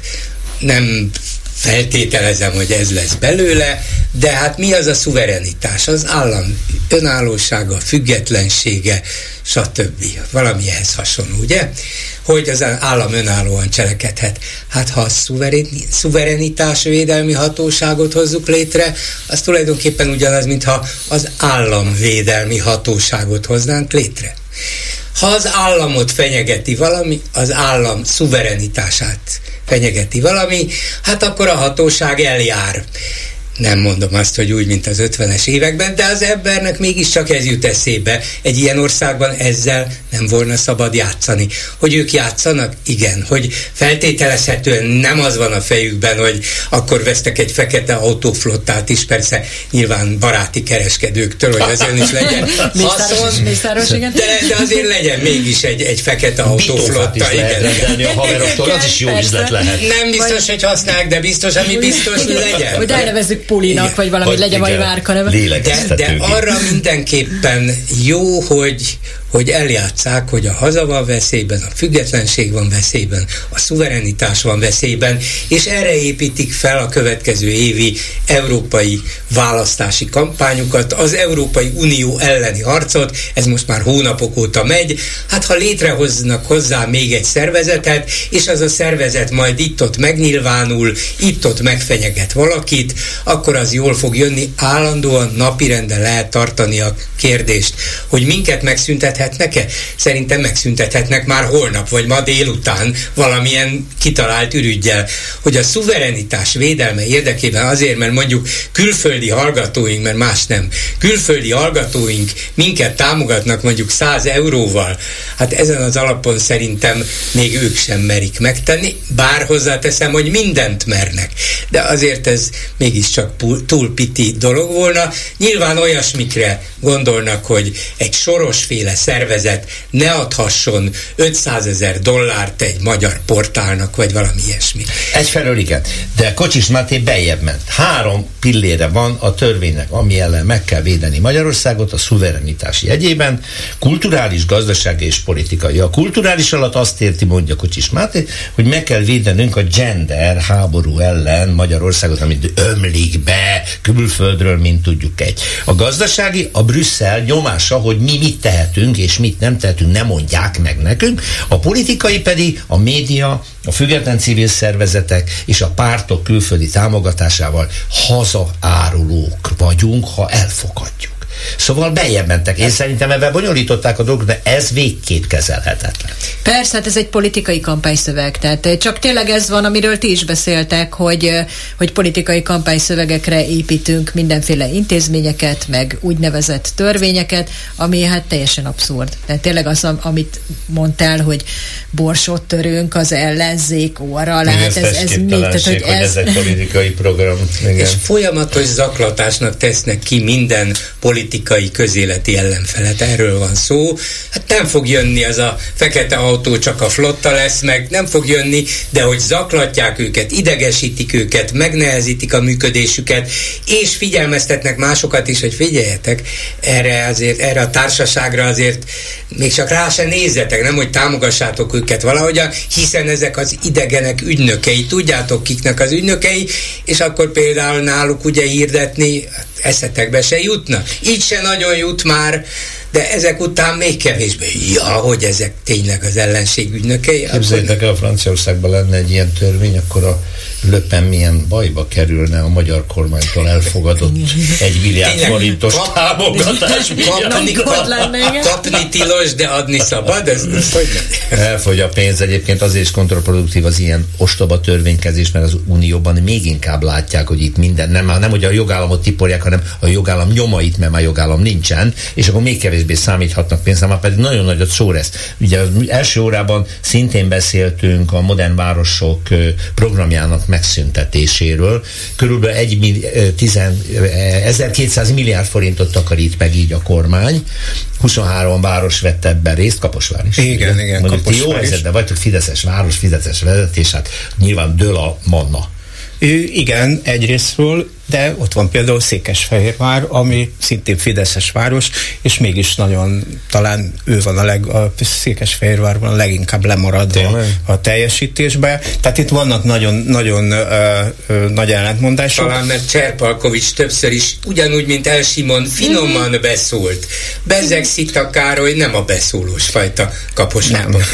Nagyon nem.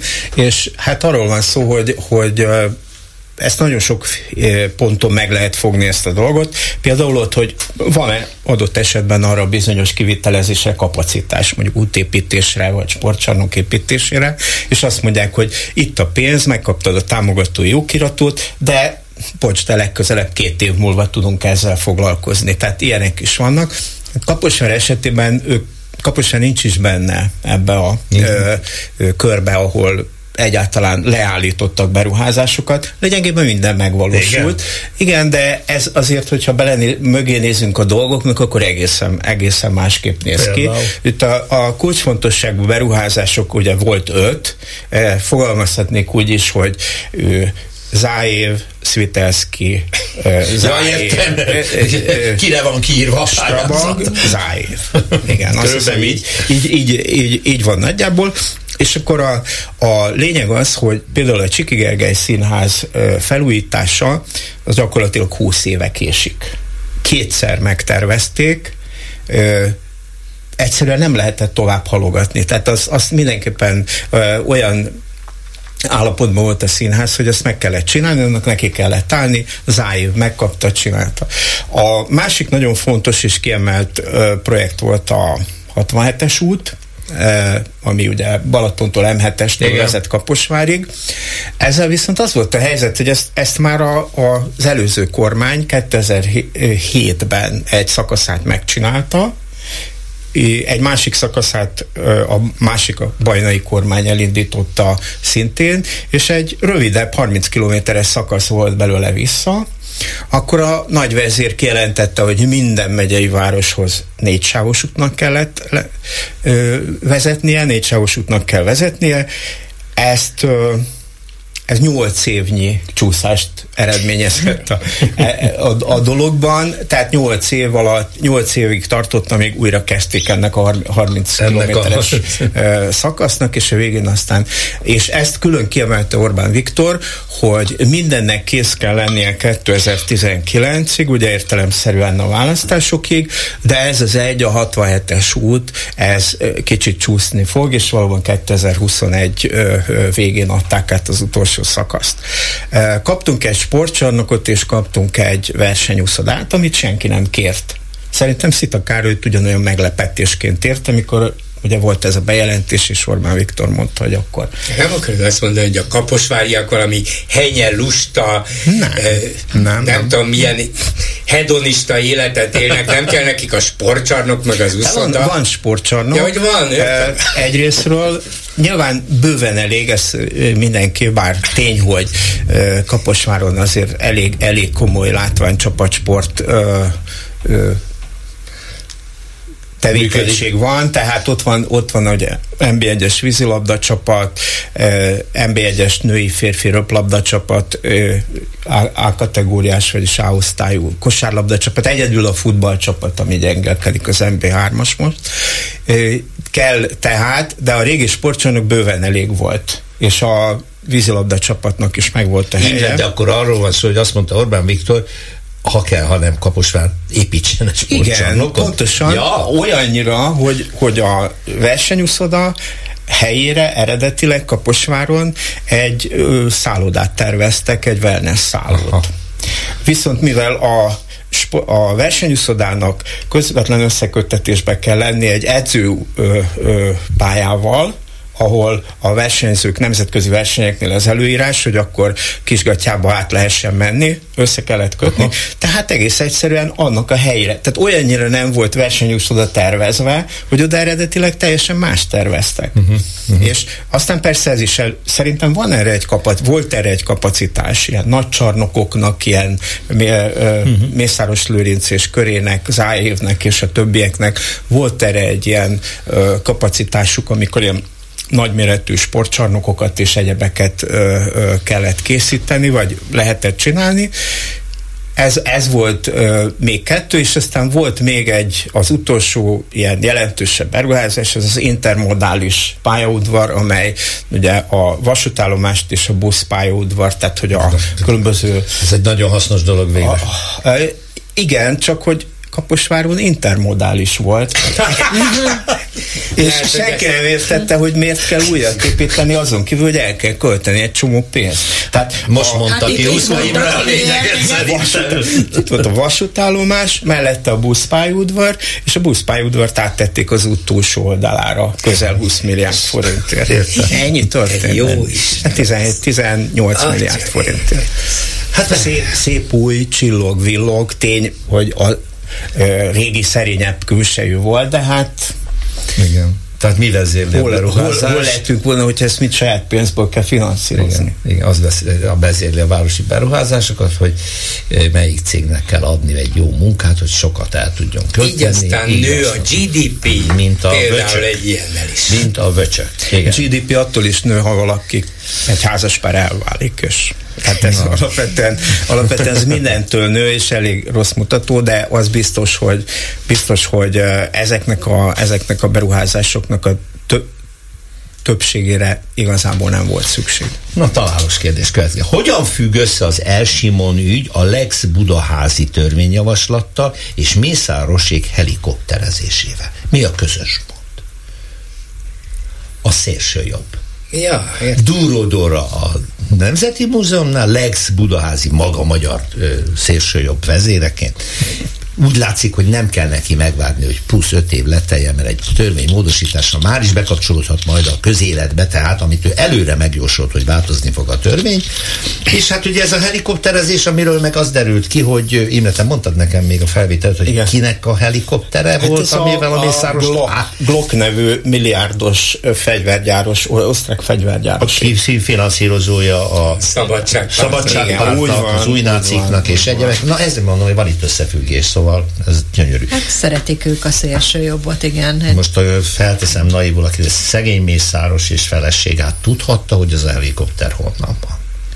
Hát meg hát hogy jusson el Szegedre, vonattal nem tud, a muszáj neki van egy helikopterrel lerepülni. Elvitték a síneket onnan Szeged környékéről, hogy kiavíthassák a Bécsi, Bécsi, illetőleg hát a, a győri vonalat. A győri vonalat, igen. igen, úgyhogy ott most nincsenek sínek. Igen, esetre csak telefonáltak a helikopter taxinak, helikopter rendeli jött. Ez hát, küldte. Hát, most véletlenül pont egy osztrák fegyvergyáros. volt, mert nem Aurelio vette fel a kagylót, és... Még annál is nagyobb szerencsék volt, mert nem egy orosz helikopter jött valahol. De az el is vitte volna hát az, az biztos, hogy katasztrófa lett volna, mert amilyenek a magyar néphadseregnek voltak annak idején, nem tudom, melyőtök uh, találkozott vele. A mi nyolcassal, én igen? Mi, mi nyolcassal, igen, igen dróttal volt bekötve az ajtaja. Na volt ilyen. És igen. AK töltényhőjeket tettünk a fülünkbe, mert egyszerűen a elviselhetetlen hang, volt a hang, és a normál füldugó nem ért semmit, hanem töltényhőjekkel dugtuk be a fülünket, hogy, hogy egyáltalán kibírjuk azt a pár száz kilométeres utat. Na jó szórakozást kívánunk a Lex Budaházihoz.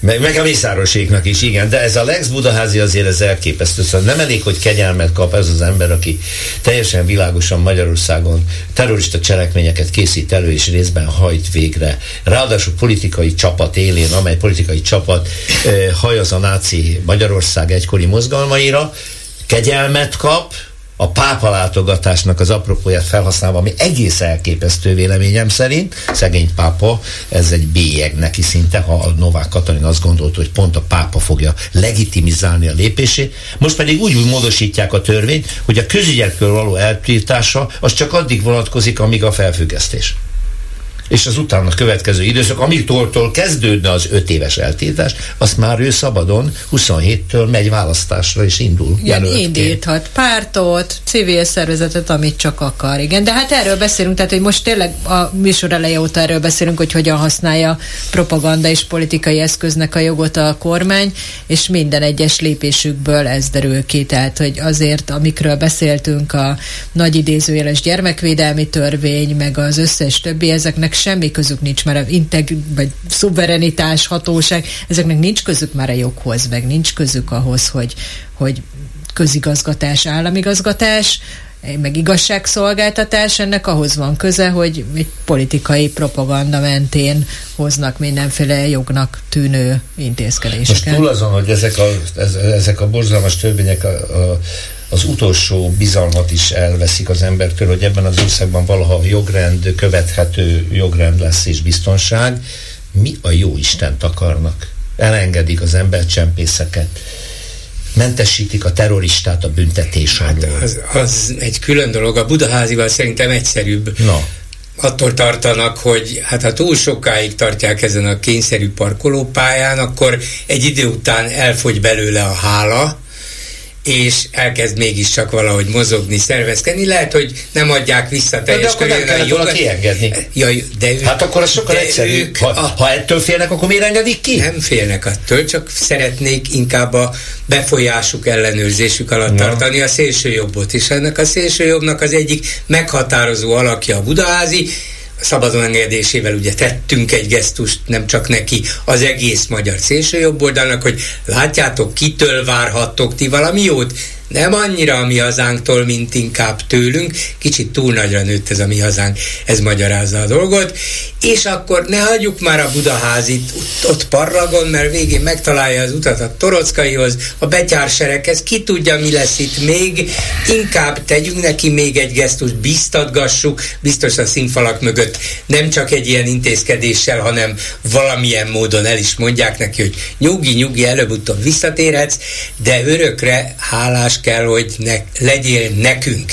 És ezzel akarják őt valamilyen módon fogni, hogy ez beválik-e vagy sem, azt nem tudjuk, de ez a cél, és az biztos, hogy a Fidesz rá akarja tenni a kezét, és részben rá is tette az egész magyar szélsőjobbra, ami nem egy elhanyagolható rétege a magyar társadalomnak. A miép idején se volt az, a jobbik felívelése idején se volt az, most sem az, és a Fidesz tudatosan ezt részben maga alá akarja tolni, részben pedig kontrollálnia. Az világos, tehát az nagyon látszik, hogy kétségbe esetten próbálják megszólítani a szélsőjobbat, tehát minden egyes intézkedésükben, minden egyes ilyen úgynevezett törvényjavaslatban van egy ilyen kikacsintás, és akkor tényleg jön a mi hazánk, és meg meglovagolja ugyanezeket a témákat, meg ugyanezeket az ügyeket, és akkor itt elindul valami egészen abszurd harc egy kormánypárt és egy szélső jobboldali párt között, és ennek lehet valóban ilyen folyamánya, hogy akkor egyszer csak kiengedik Budaházit,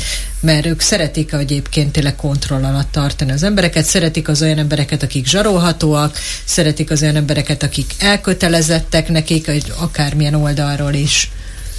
Én is úgy gondolom, hogy domestikálni akarták ezzel egész egyszerűen Budaházit, de most uh, politikai tevékenységet folytathat, szervez egy pártot vagy mozgalmat, nek valószínűleg azért nem lesz ö, olyan óriási tömegtámogatottsága, lehet, hogy még megosztja a szélsőjobbot is, ö, egy színfolt lesz. Eddig meg volt egy elég erős mozgalom szabadságot Budaházinak címmel, most ezeknek is kifogta a szelet a vitorlájából a Fidesz ezzel tulajdonképpen, tehát, tehát tudjátok, hogy hol a helyetek, van egy póráz, megmondjuk, hogy milyen hosszú legyen, és, és azon belül nyugodtan szaladgálhattok, bocsánat a kifejezésért, ugathattok is, tehát ők nyilván így gondolják, és így mondanák. Tehát szerintem is erről szól, e, szól ez a dolog. Nekem nagyon érdekes az, hogy, hogy a, folyamatosan a joggal és a törvényekkel játszanak. Tehát azt hinné az ember, ezek a jogász gyerekek, ugye, ahonnan indultak, mesterien fogják kezelni ezeket a kis finom trükköket, értelmezéseket, jogértelmezéseket, kétértelműségeket, amivel aztán ugye a jognak ebben a bonyolult ö, ö, labirintusában el, el lehet ö, ö, lavírozni, és valahogy mindig, mindig sziklának mennek. Mindig valamibe beleütköznek, valami nem stimmel, valami, tehát úgy, úgy néz ki, mintha olyan nagyon ügyetlenül kormányoznák ezt a hajót ebben a... De folyamatosan erről szól ezzel a joggal való küzdésről. De azért a joggal való visszaélésről nem mondanak le.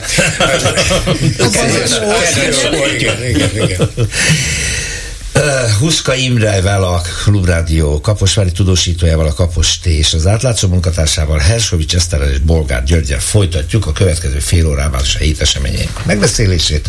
Hát nem tudok leszakadni a szélső jobbról, nem tudok. Itt a magyar Hamas. Szóval, én értem a szélső jobb szándékait, a hagyományokból le lehet vezetni, van, aki ezt szereti követni, meg egyebek. De ö, hogy ez a lelkész a szabadságtéren a temploma előtt kiáll annak a népcsoportnak a képviselőjével demonstratíve, nem tegnap előtt, vagy nem, nem mit tudom nyáron, meg nem jövőre fog kiállni, hanem pont a válság, a egyik legbrutálisabb terrortámadás után demonstrál, azzal ő azonosul azzal a tettel, hogy az arabok egy csoportja lemészárolta az zsidók egy csoportját, így expressis verbis. Mert egyébként mi a fenének áll ki? Mi a véleményed? Rossz, rossz a véleményünk lesújtó. Kezdtem félni, hogy te egy ilyen hegedűs fan lesz, tudod? Már nagyon gyanítottuk. Igen. Hát tőle azért szörnyű dolgokat láthattunk. De hát egészen az elmúlt években is. Igen, az, az. A világnak ezt mutatja De Magyarország. Az, hogy ilyen emberek vannak, mindenütt a világon egyébként vannak, vannak ilyenek, vannak. Az, az egyrészt, hát sajnos ilyen a világ, nem mondom, hogy belefér, csak tudomásul kell vennünk, és ahol lehet fel, fel kell lépnünk ellene. De ebben az egész Hamas-Izrael ügyben engem a magyar kormány álláspontja, politikája izgat jobban, és bizonyos szempontból, ha tetszik, megnyugvással fogadom, hogy Orbán száz százalékig kiáll Izrael mellett, és támogatja jogát a, a visszacsapásra, és arra, hogy ezt a Hamas nevű terrorszervezetet megpróbálja megsemmisíteni, és elfolyt minden kísérletet, hát valahogy ezt a lelkészi kísérletet nem sikerült, de mondjuk egy ennél nagyobb szabadtéri tüntetési kísérletet Kisebbet nem is egyetlen. Éppen tegnap igen, pénteken igen. tiltott be egy újabbat, igen, tettek igen. volna kísérletet. Tehát elfogy erre. minden kísérletet, hogy ebben az országban valaki kinyilvánítsa a szimpátiáját a palesztinokkal szemben, és bár... Mellett. A, igen, mellett, és bár vannak elfogadható, ha tetszik, emberi jogvédelmi érvek amellett, hogy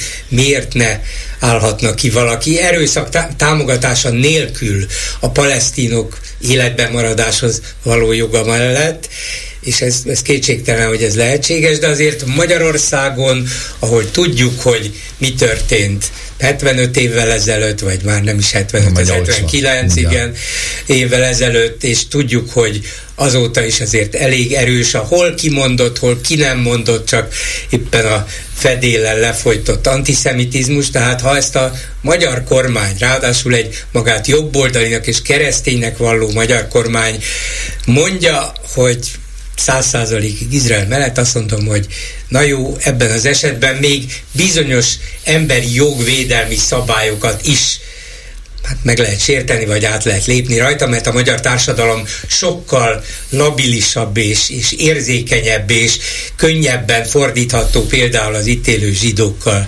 szemben, mint, mint, mint mondjuk egy másik európai társadalomban.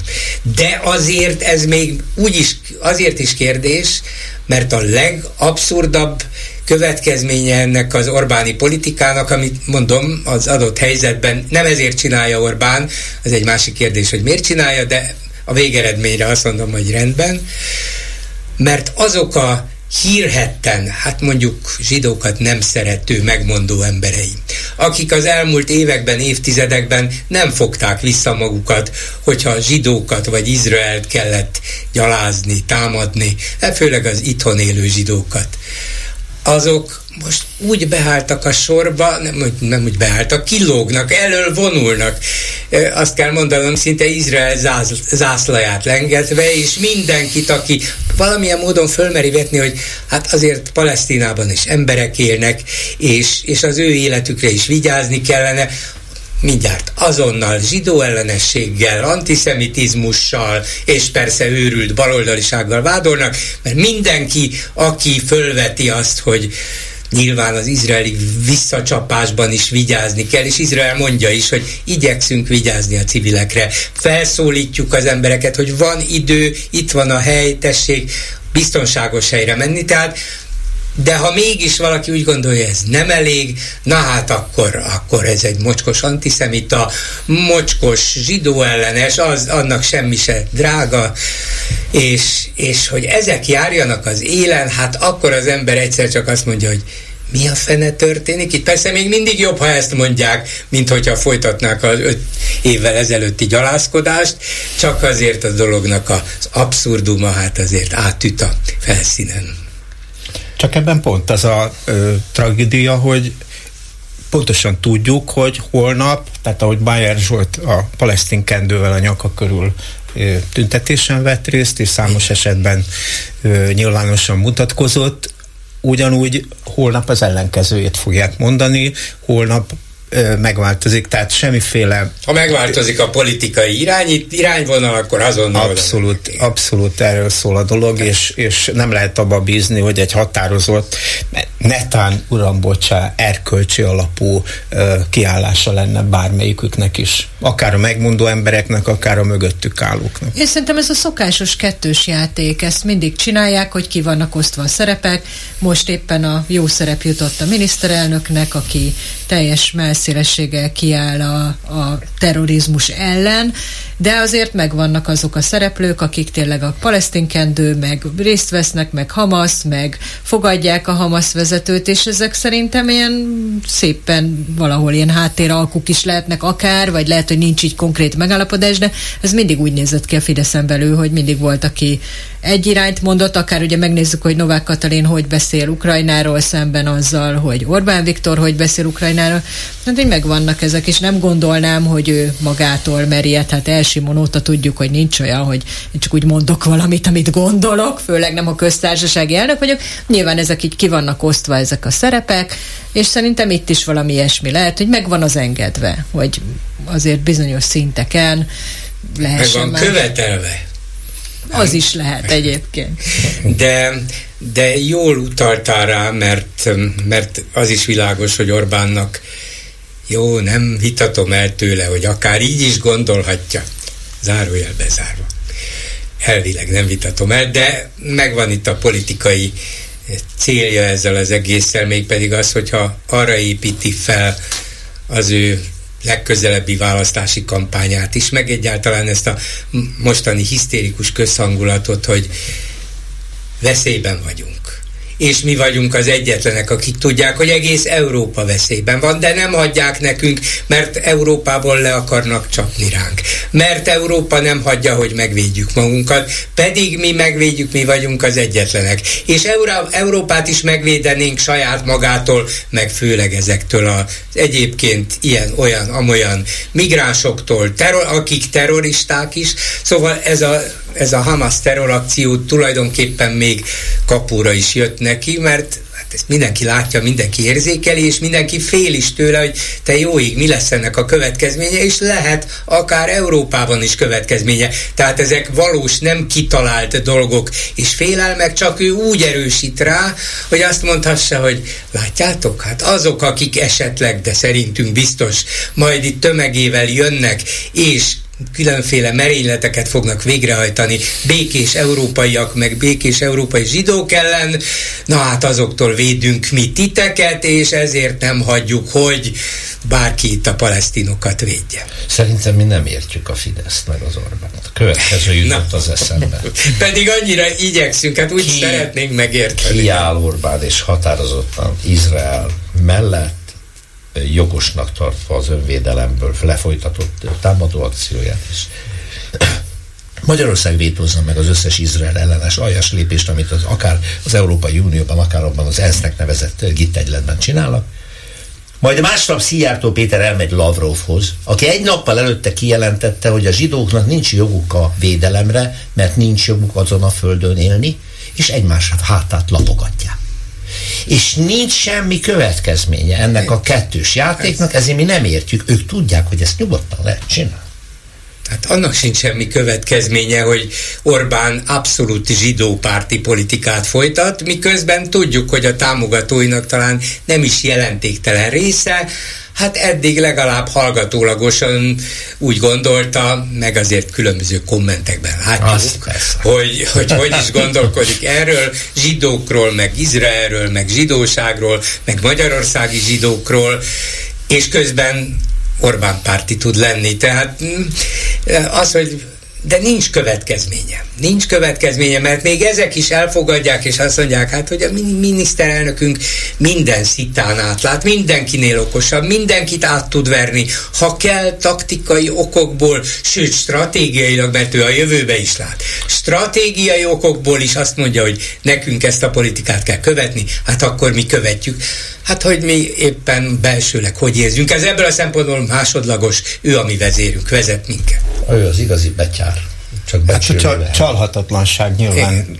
ezzel jár, hogy az ember elmegy a Türk Államok Szövetségére ja, például, és ott, ott olyanokkal uh, parolázik, akik, akik, akik elítélik Izraelt, és uh, kétségbe vonják az összes létező jogát az önvédelemhez és minden, minden egyébhez. Hát és ott is szeretik a... az Orbán, pedig tudják róla, hogy Izrael párti. Hát az Izrael pártiságát valamit. én úgy gondolom egyébként, hogy elsődlegesen a ő Netanyahu-val való nem barátság, de mindenképpen egy platformon ez egy szoros, lét, szoros, szoros barátság. Az annyira szoros kapcsolat, hogy Izraelben is úgy emlegetik, mint a nagy szövetséges, az igazságügyi reformot, ami most hát nyilván nincs terítéken, de majd meglátjuk, hogy mi lesz vele, azt is úgy emlegetik, mint az Orbán kormány mintájára átvett reformot, hát itt idézőjelben nyilván a reform is, mint az összes ilyesmi, és igen, hát ők, ők nagyon fontos Szerintem a baloldali párt igen. lenne, akkor nem feltétlenül lenne ennyire Izrael barát Orbán Viktor, tehát ez elsősorban inkább ilyen... Adja Isten, hogy minél hamarabb vége legyen a háborúnak, úgy tűnik, hogy Benjamin Netanyahu nem, nem úszhatja meg, már részben el is ismerte a felelősségét, valószínűleg el kell mondania. Mi van, egy baloldali kormány lesz? Eszter. Az egészen biztos, hogy le kell mondania, de én már nem hiszek egyébként abba, hogy baloldali. Lehet, hogy majd a, a esetét, ugye Jair Lapidék még rövid időre áteszik, de hogy valamilyen koalíció. valami én erre tippelek, igen, és hogy valamilyen kézen közön azért Jó, ezt én csak abban a szempontból vetettem fel, amit Huszka Imre mondott, hogy akkor Orbán, ha nem Netanyahu van, egy egészen más politikai beáll, akkor vajon ő hogyan viszonyul majd ahhoz. Én, de ez a jövő teljesen, teljesen egyetértek Imrével, hogy akkor másképp. Tehát, mm. hogy itt én is azt gondolom, hogy ez itt ez a Netanyahu szál, ami uh-huh. ennyire Izrael baráttá teszi őt. Hát gondoljunk például a Trumpal való barátságára, hát, és igen demokratákkal való ellen, ellen érzéseire, tehát ez, ez Na, annyira kérem, akkor még van egy nagyon pici idő, hogy megtárgyaljuk, Pilc Olivér levelét megírta Dániából, ahol takarít. Pukli István Ja, bocsánat, bocsánat, a másik a vezér. Kockás inges. A kockás inges Bukli István. Dániából, ahol takarításból él, családjával együtt távozott Magyarország, és azt üzente a magyar pedagógusoknak és szülőknek, hogy ha a minőségi oktatásban akarják a gyerekeiket részesíteni, akkor jöjjenek külföldre, Egyébként takarításból sokkal jobban megél, mint iskolai igazgatóként, és mindenkit szeretettel üdvözöl. És azt nem tette hozzá, és egyébként tiszta az iskola. Igen. És közben pedig kiderül, hogy rendre a magyar iskolák egy jó részénél meghamisítják a krétát, ugye az elektronikus naplót, mert rendes tanóraként adminisztrálják azokat az órákat, ahol vagy helyettesítő tanár volt és nem szaktanár, vagy nem is volt megtartva, csak gyerekfelügyelet volt. Erre kényszerülnek az iskola igazgatók. Én nem akarom bántani őket, mert nyilván nem azért csinálják, mert csalók, hanem azért, mert rettegnek a valamiféle szankciótól. Ez szerintetek mennyi mennyire, mennyire mély pont ez? Hogy az Istenbe lehet a közoktatással számolnunk a jövőbe, aki most akarja a gyerekét majd jövőre vagy utána elindítani az első osztályban, hogy milyen iskoláik vannak? Hát ez elég mély pont valóban. Kaposváron is volt egy ilyen eset. Ott ö, azt kérték a ö, napközisektől, alsó tagozatos tanároktól, hogy maradjanak bent még egy óráig a egyébként kötelező munkaidejük mellett, mert ez egy elitiskola, ez valóban egy elitként számon tartott iskola, általános iskola, ahol elvárják a, a tanároktól, hogy ne egy ilyen összevont nép, napközis csoport legyen négy és öt óra között, hanem minden tanító néni szépen vigyázzon a saját gyerekeire, de ezt sajnos nem tudják elszámolni. Tehát ingyen, ingyen kell, Ez jó. ingyen, ingyen Ez a kell abszolválni, és ebben a legszomorúbb az az volt, hogy amikor erről megkérdezték a szülőket szülőértekezleten például, akkor a szülők többsége orvos, jogász, egyéb mondhatni elit társadalmi csoportokból, akkor azt mondták, hogy de igenis, hogy, hogy elvárható az, hogy a tanítónéni még bent maradjon ingyen egy órát naponta azért, hogy az ő csemetéjükre vigyázzon. Azért és az igazgató, miután megkérdeztem közérdekű adatigénylésbe azt, hogy, hogy akkor erről a tankerület meg mit gondol, akkor a tankerület cinikusan azt válaszolta, hogy hogy ez az igazgató dolga, ők minden hivatalosan elfogadható ö, túlórát elszámolnak, semmi közük hozzá. Egyébként ebbe ez az ijesztő ideintézetnek volt egy felmérése, ahol kiderült, hogy egyébként a Fidesz szavazók is azt mondják, hogy keveset keresnek a tanárok, hogy jobb körülményeket kellene nekik biztosítani, de, és itt már azért a nagy többségről beszélünk, nem csak Fidesz szavazókról, hanem ellenzékiekről is, hogy ezt csinálják otthon a négy fal között, most így ezt nagyon sarkítottam, de hogy az volt a lényege, hogy azért ne zavarják az oktatást, tehát az érettségiztető tanárok azért ne tiltakozzanak, ne sztrájkoljanak, mert mégiscsak a gyerekemet tanítsa valaki, és hát pontosan erre van szó, hogy senki nem tanít már, hát már az látszik, hogy, hogy tényleg trükközni kell, cselezni kell, és így eszembe jutott, hogy nekem én sok évvel ezelőtt egy ismerősöm elment egy kis falusi iskolába pedagógus asszisztensnek, és egyszer csak elé álltak egy olyan kéréssel, hogy helyettesítsen német órát, és mondta, hogy hát ez egy remek, csak ő nem tanár, és nem tud németül, tehát hogy ez De a két, ez a két apróság lenne, igen. És, és akkor ez még egészen extrémnek hangzott, tehát akkor még tényleg ott mi is nevettünk ezen, hogy ez milyen szituáció, és most meg tényleg az vagy ez az általános, és, és azért is kényszerülnek, amit te is mondtál, azért is kényszerülnek arra, hogy ezt így mindenféle csalással dokumentálják, mert közben semmiféle megoldási szándék nincsen, hanem azt harsogja a kormány propaganda, hogy hát nincs itt semmi látnivaló, minden tökéletes, mindenhol zöggenőmentesen megy, flottul megy a tanítás, végül is a szülők részéről is az van, hogy hát ben van a gyerek az iskolában, mindig van velük valaki, de hát azért van egy ilyen része ez, is. Ez, ez az egyik legtragikusabb, sok mindent elkövetett a kormány nagyon aljas módon a pedagógus társadalom teljes lejáratására, de a szülők ennyi év alatt nem voltak képesek felmutatni valami olyan ellenállás, hogy ennek most már legyen vége, azért ez sokkal tragikusabb, de ezt egy következő műsorban fogjuk megtárgyalni. Köszönöm, hogy itt voltatok. Az elmúlt egy órában Herskovics Eszterrel, Huszka Imrével és Bolgár Györgyel beszéltük meg az elmúlt hét eseményeit. Köszönöm a figyelmüket, a hetes stúdió végére értünk. Technikai munkatársunk Horváth Ádám volt, a riporter Csernyászki Judit és Kárpáti János. A műsort Józsa Márta szerkesztette és Rózsa Péter vezette. Minden jót maradjanak a Klubrádióval viszont hallásra. A hetes stúdiót a Klubrádió közéleti politikai magazinját hallották.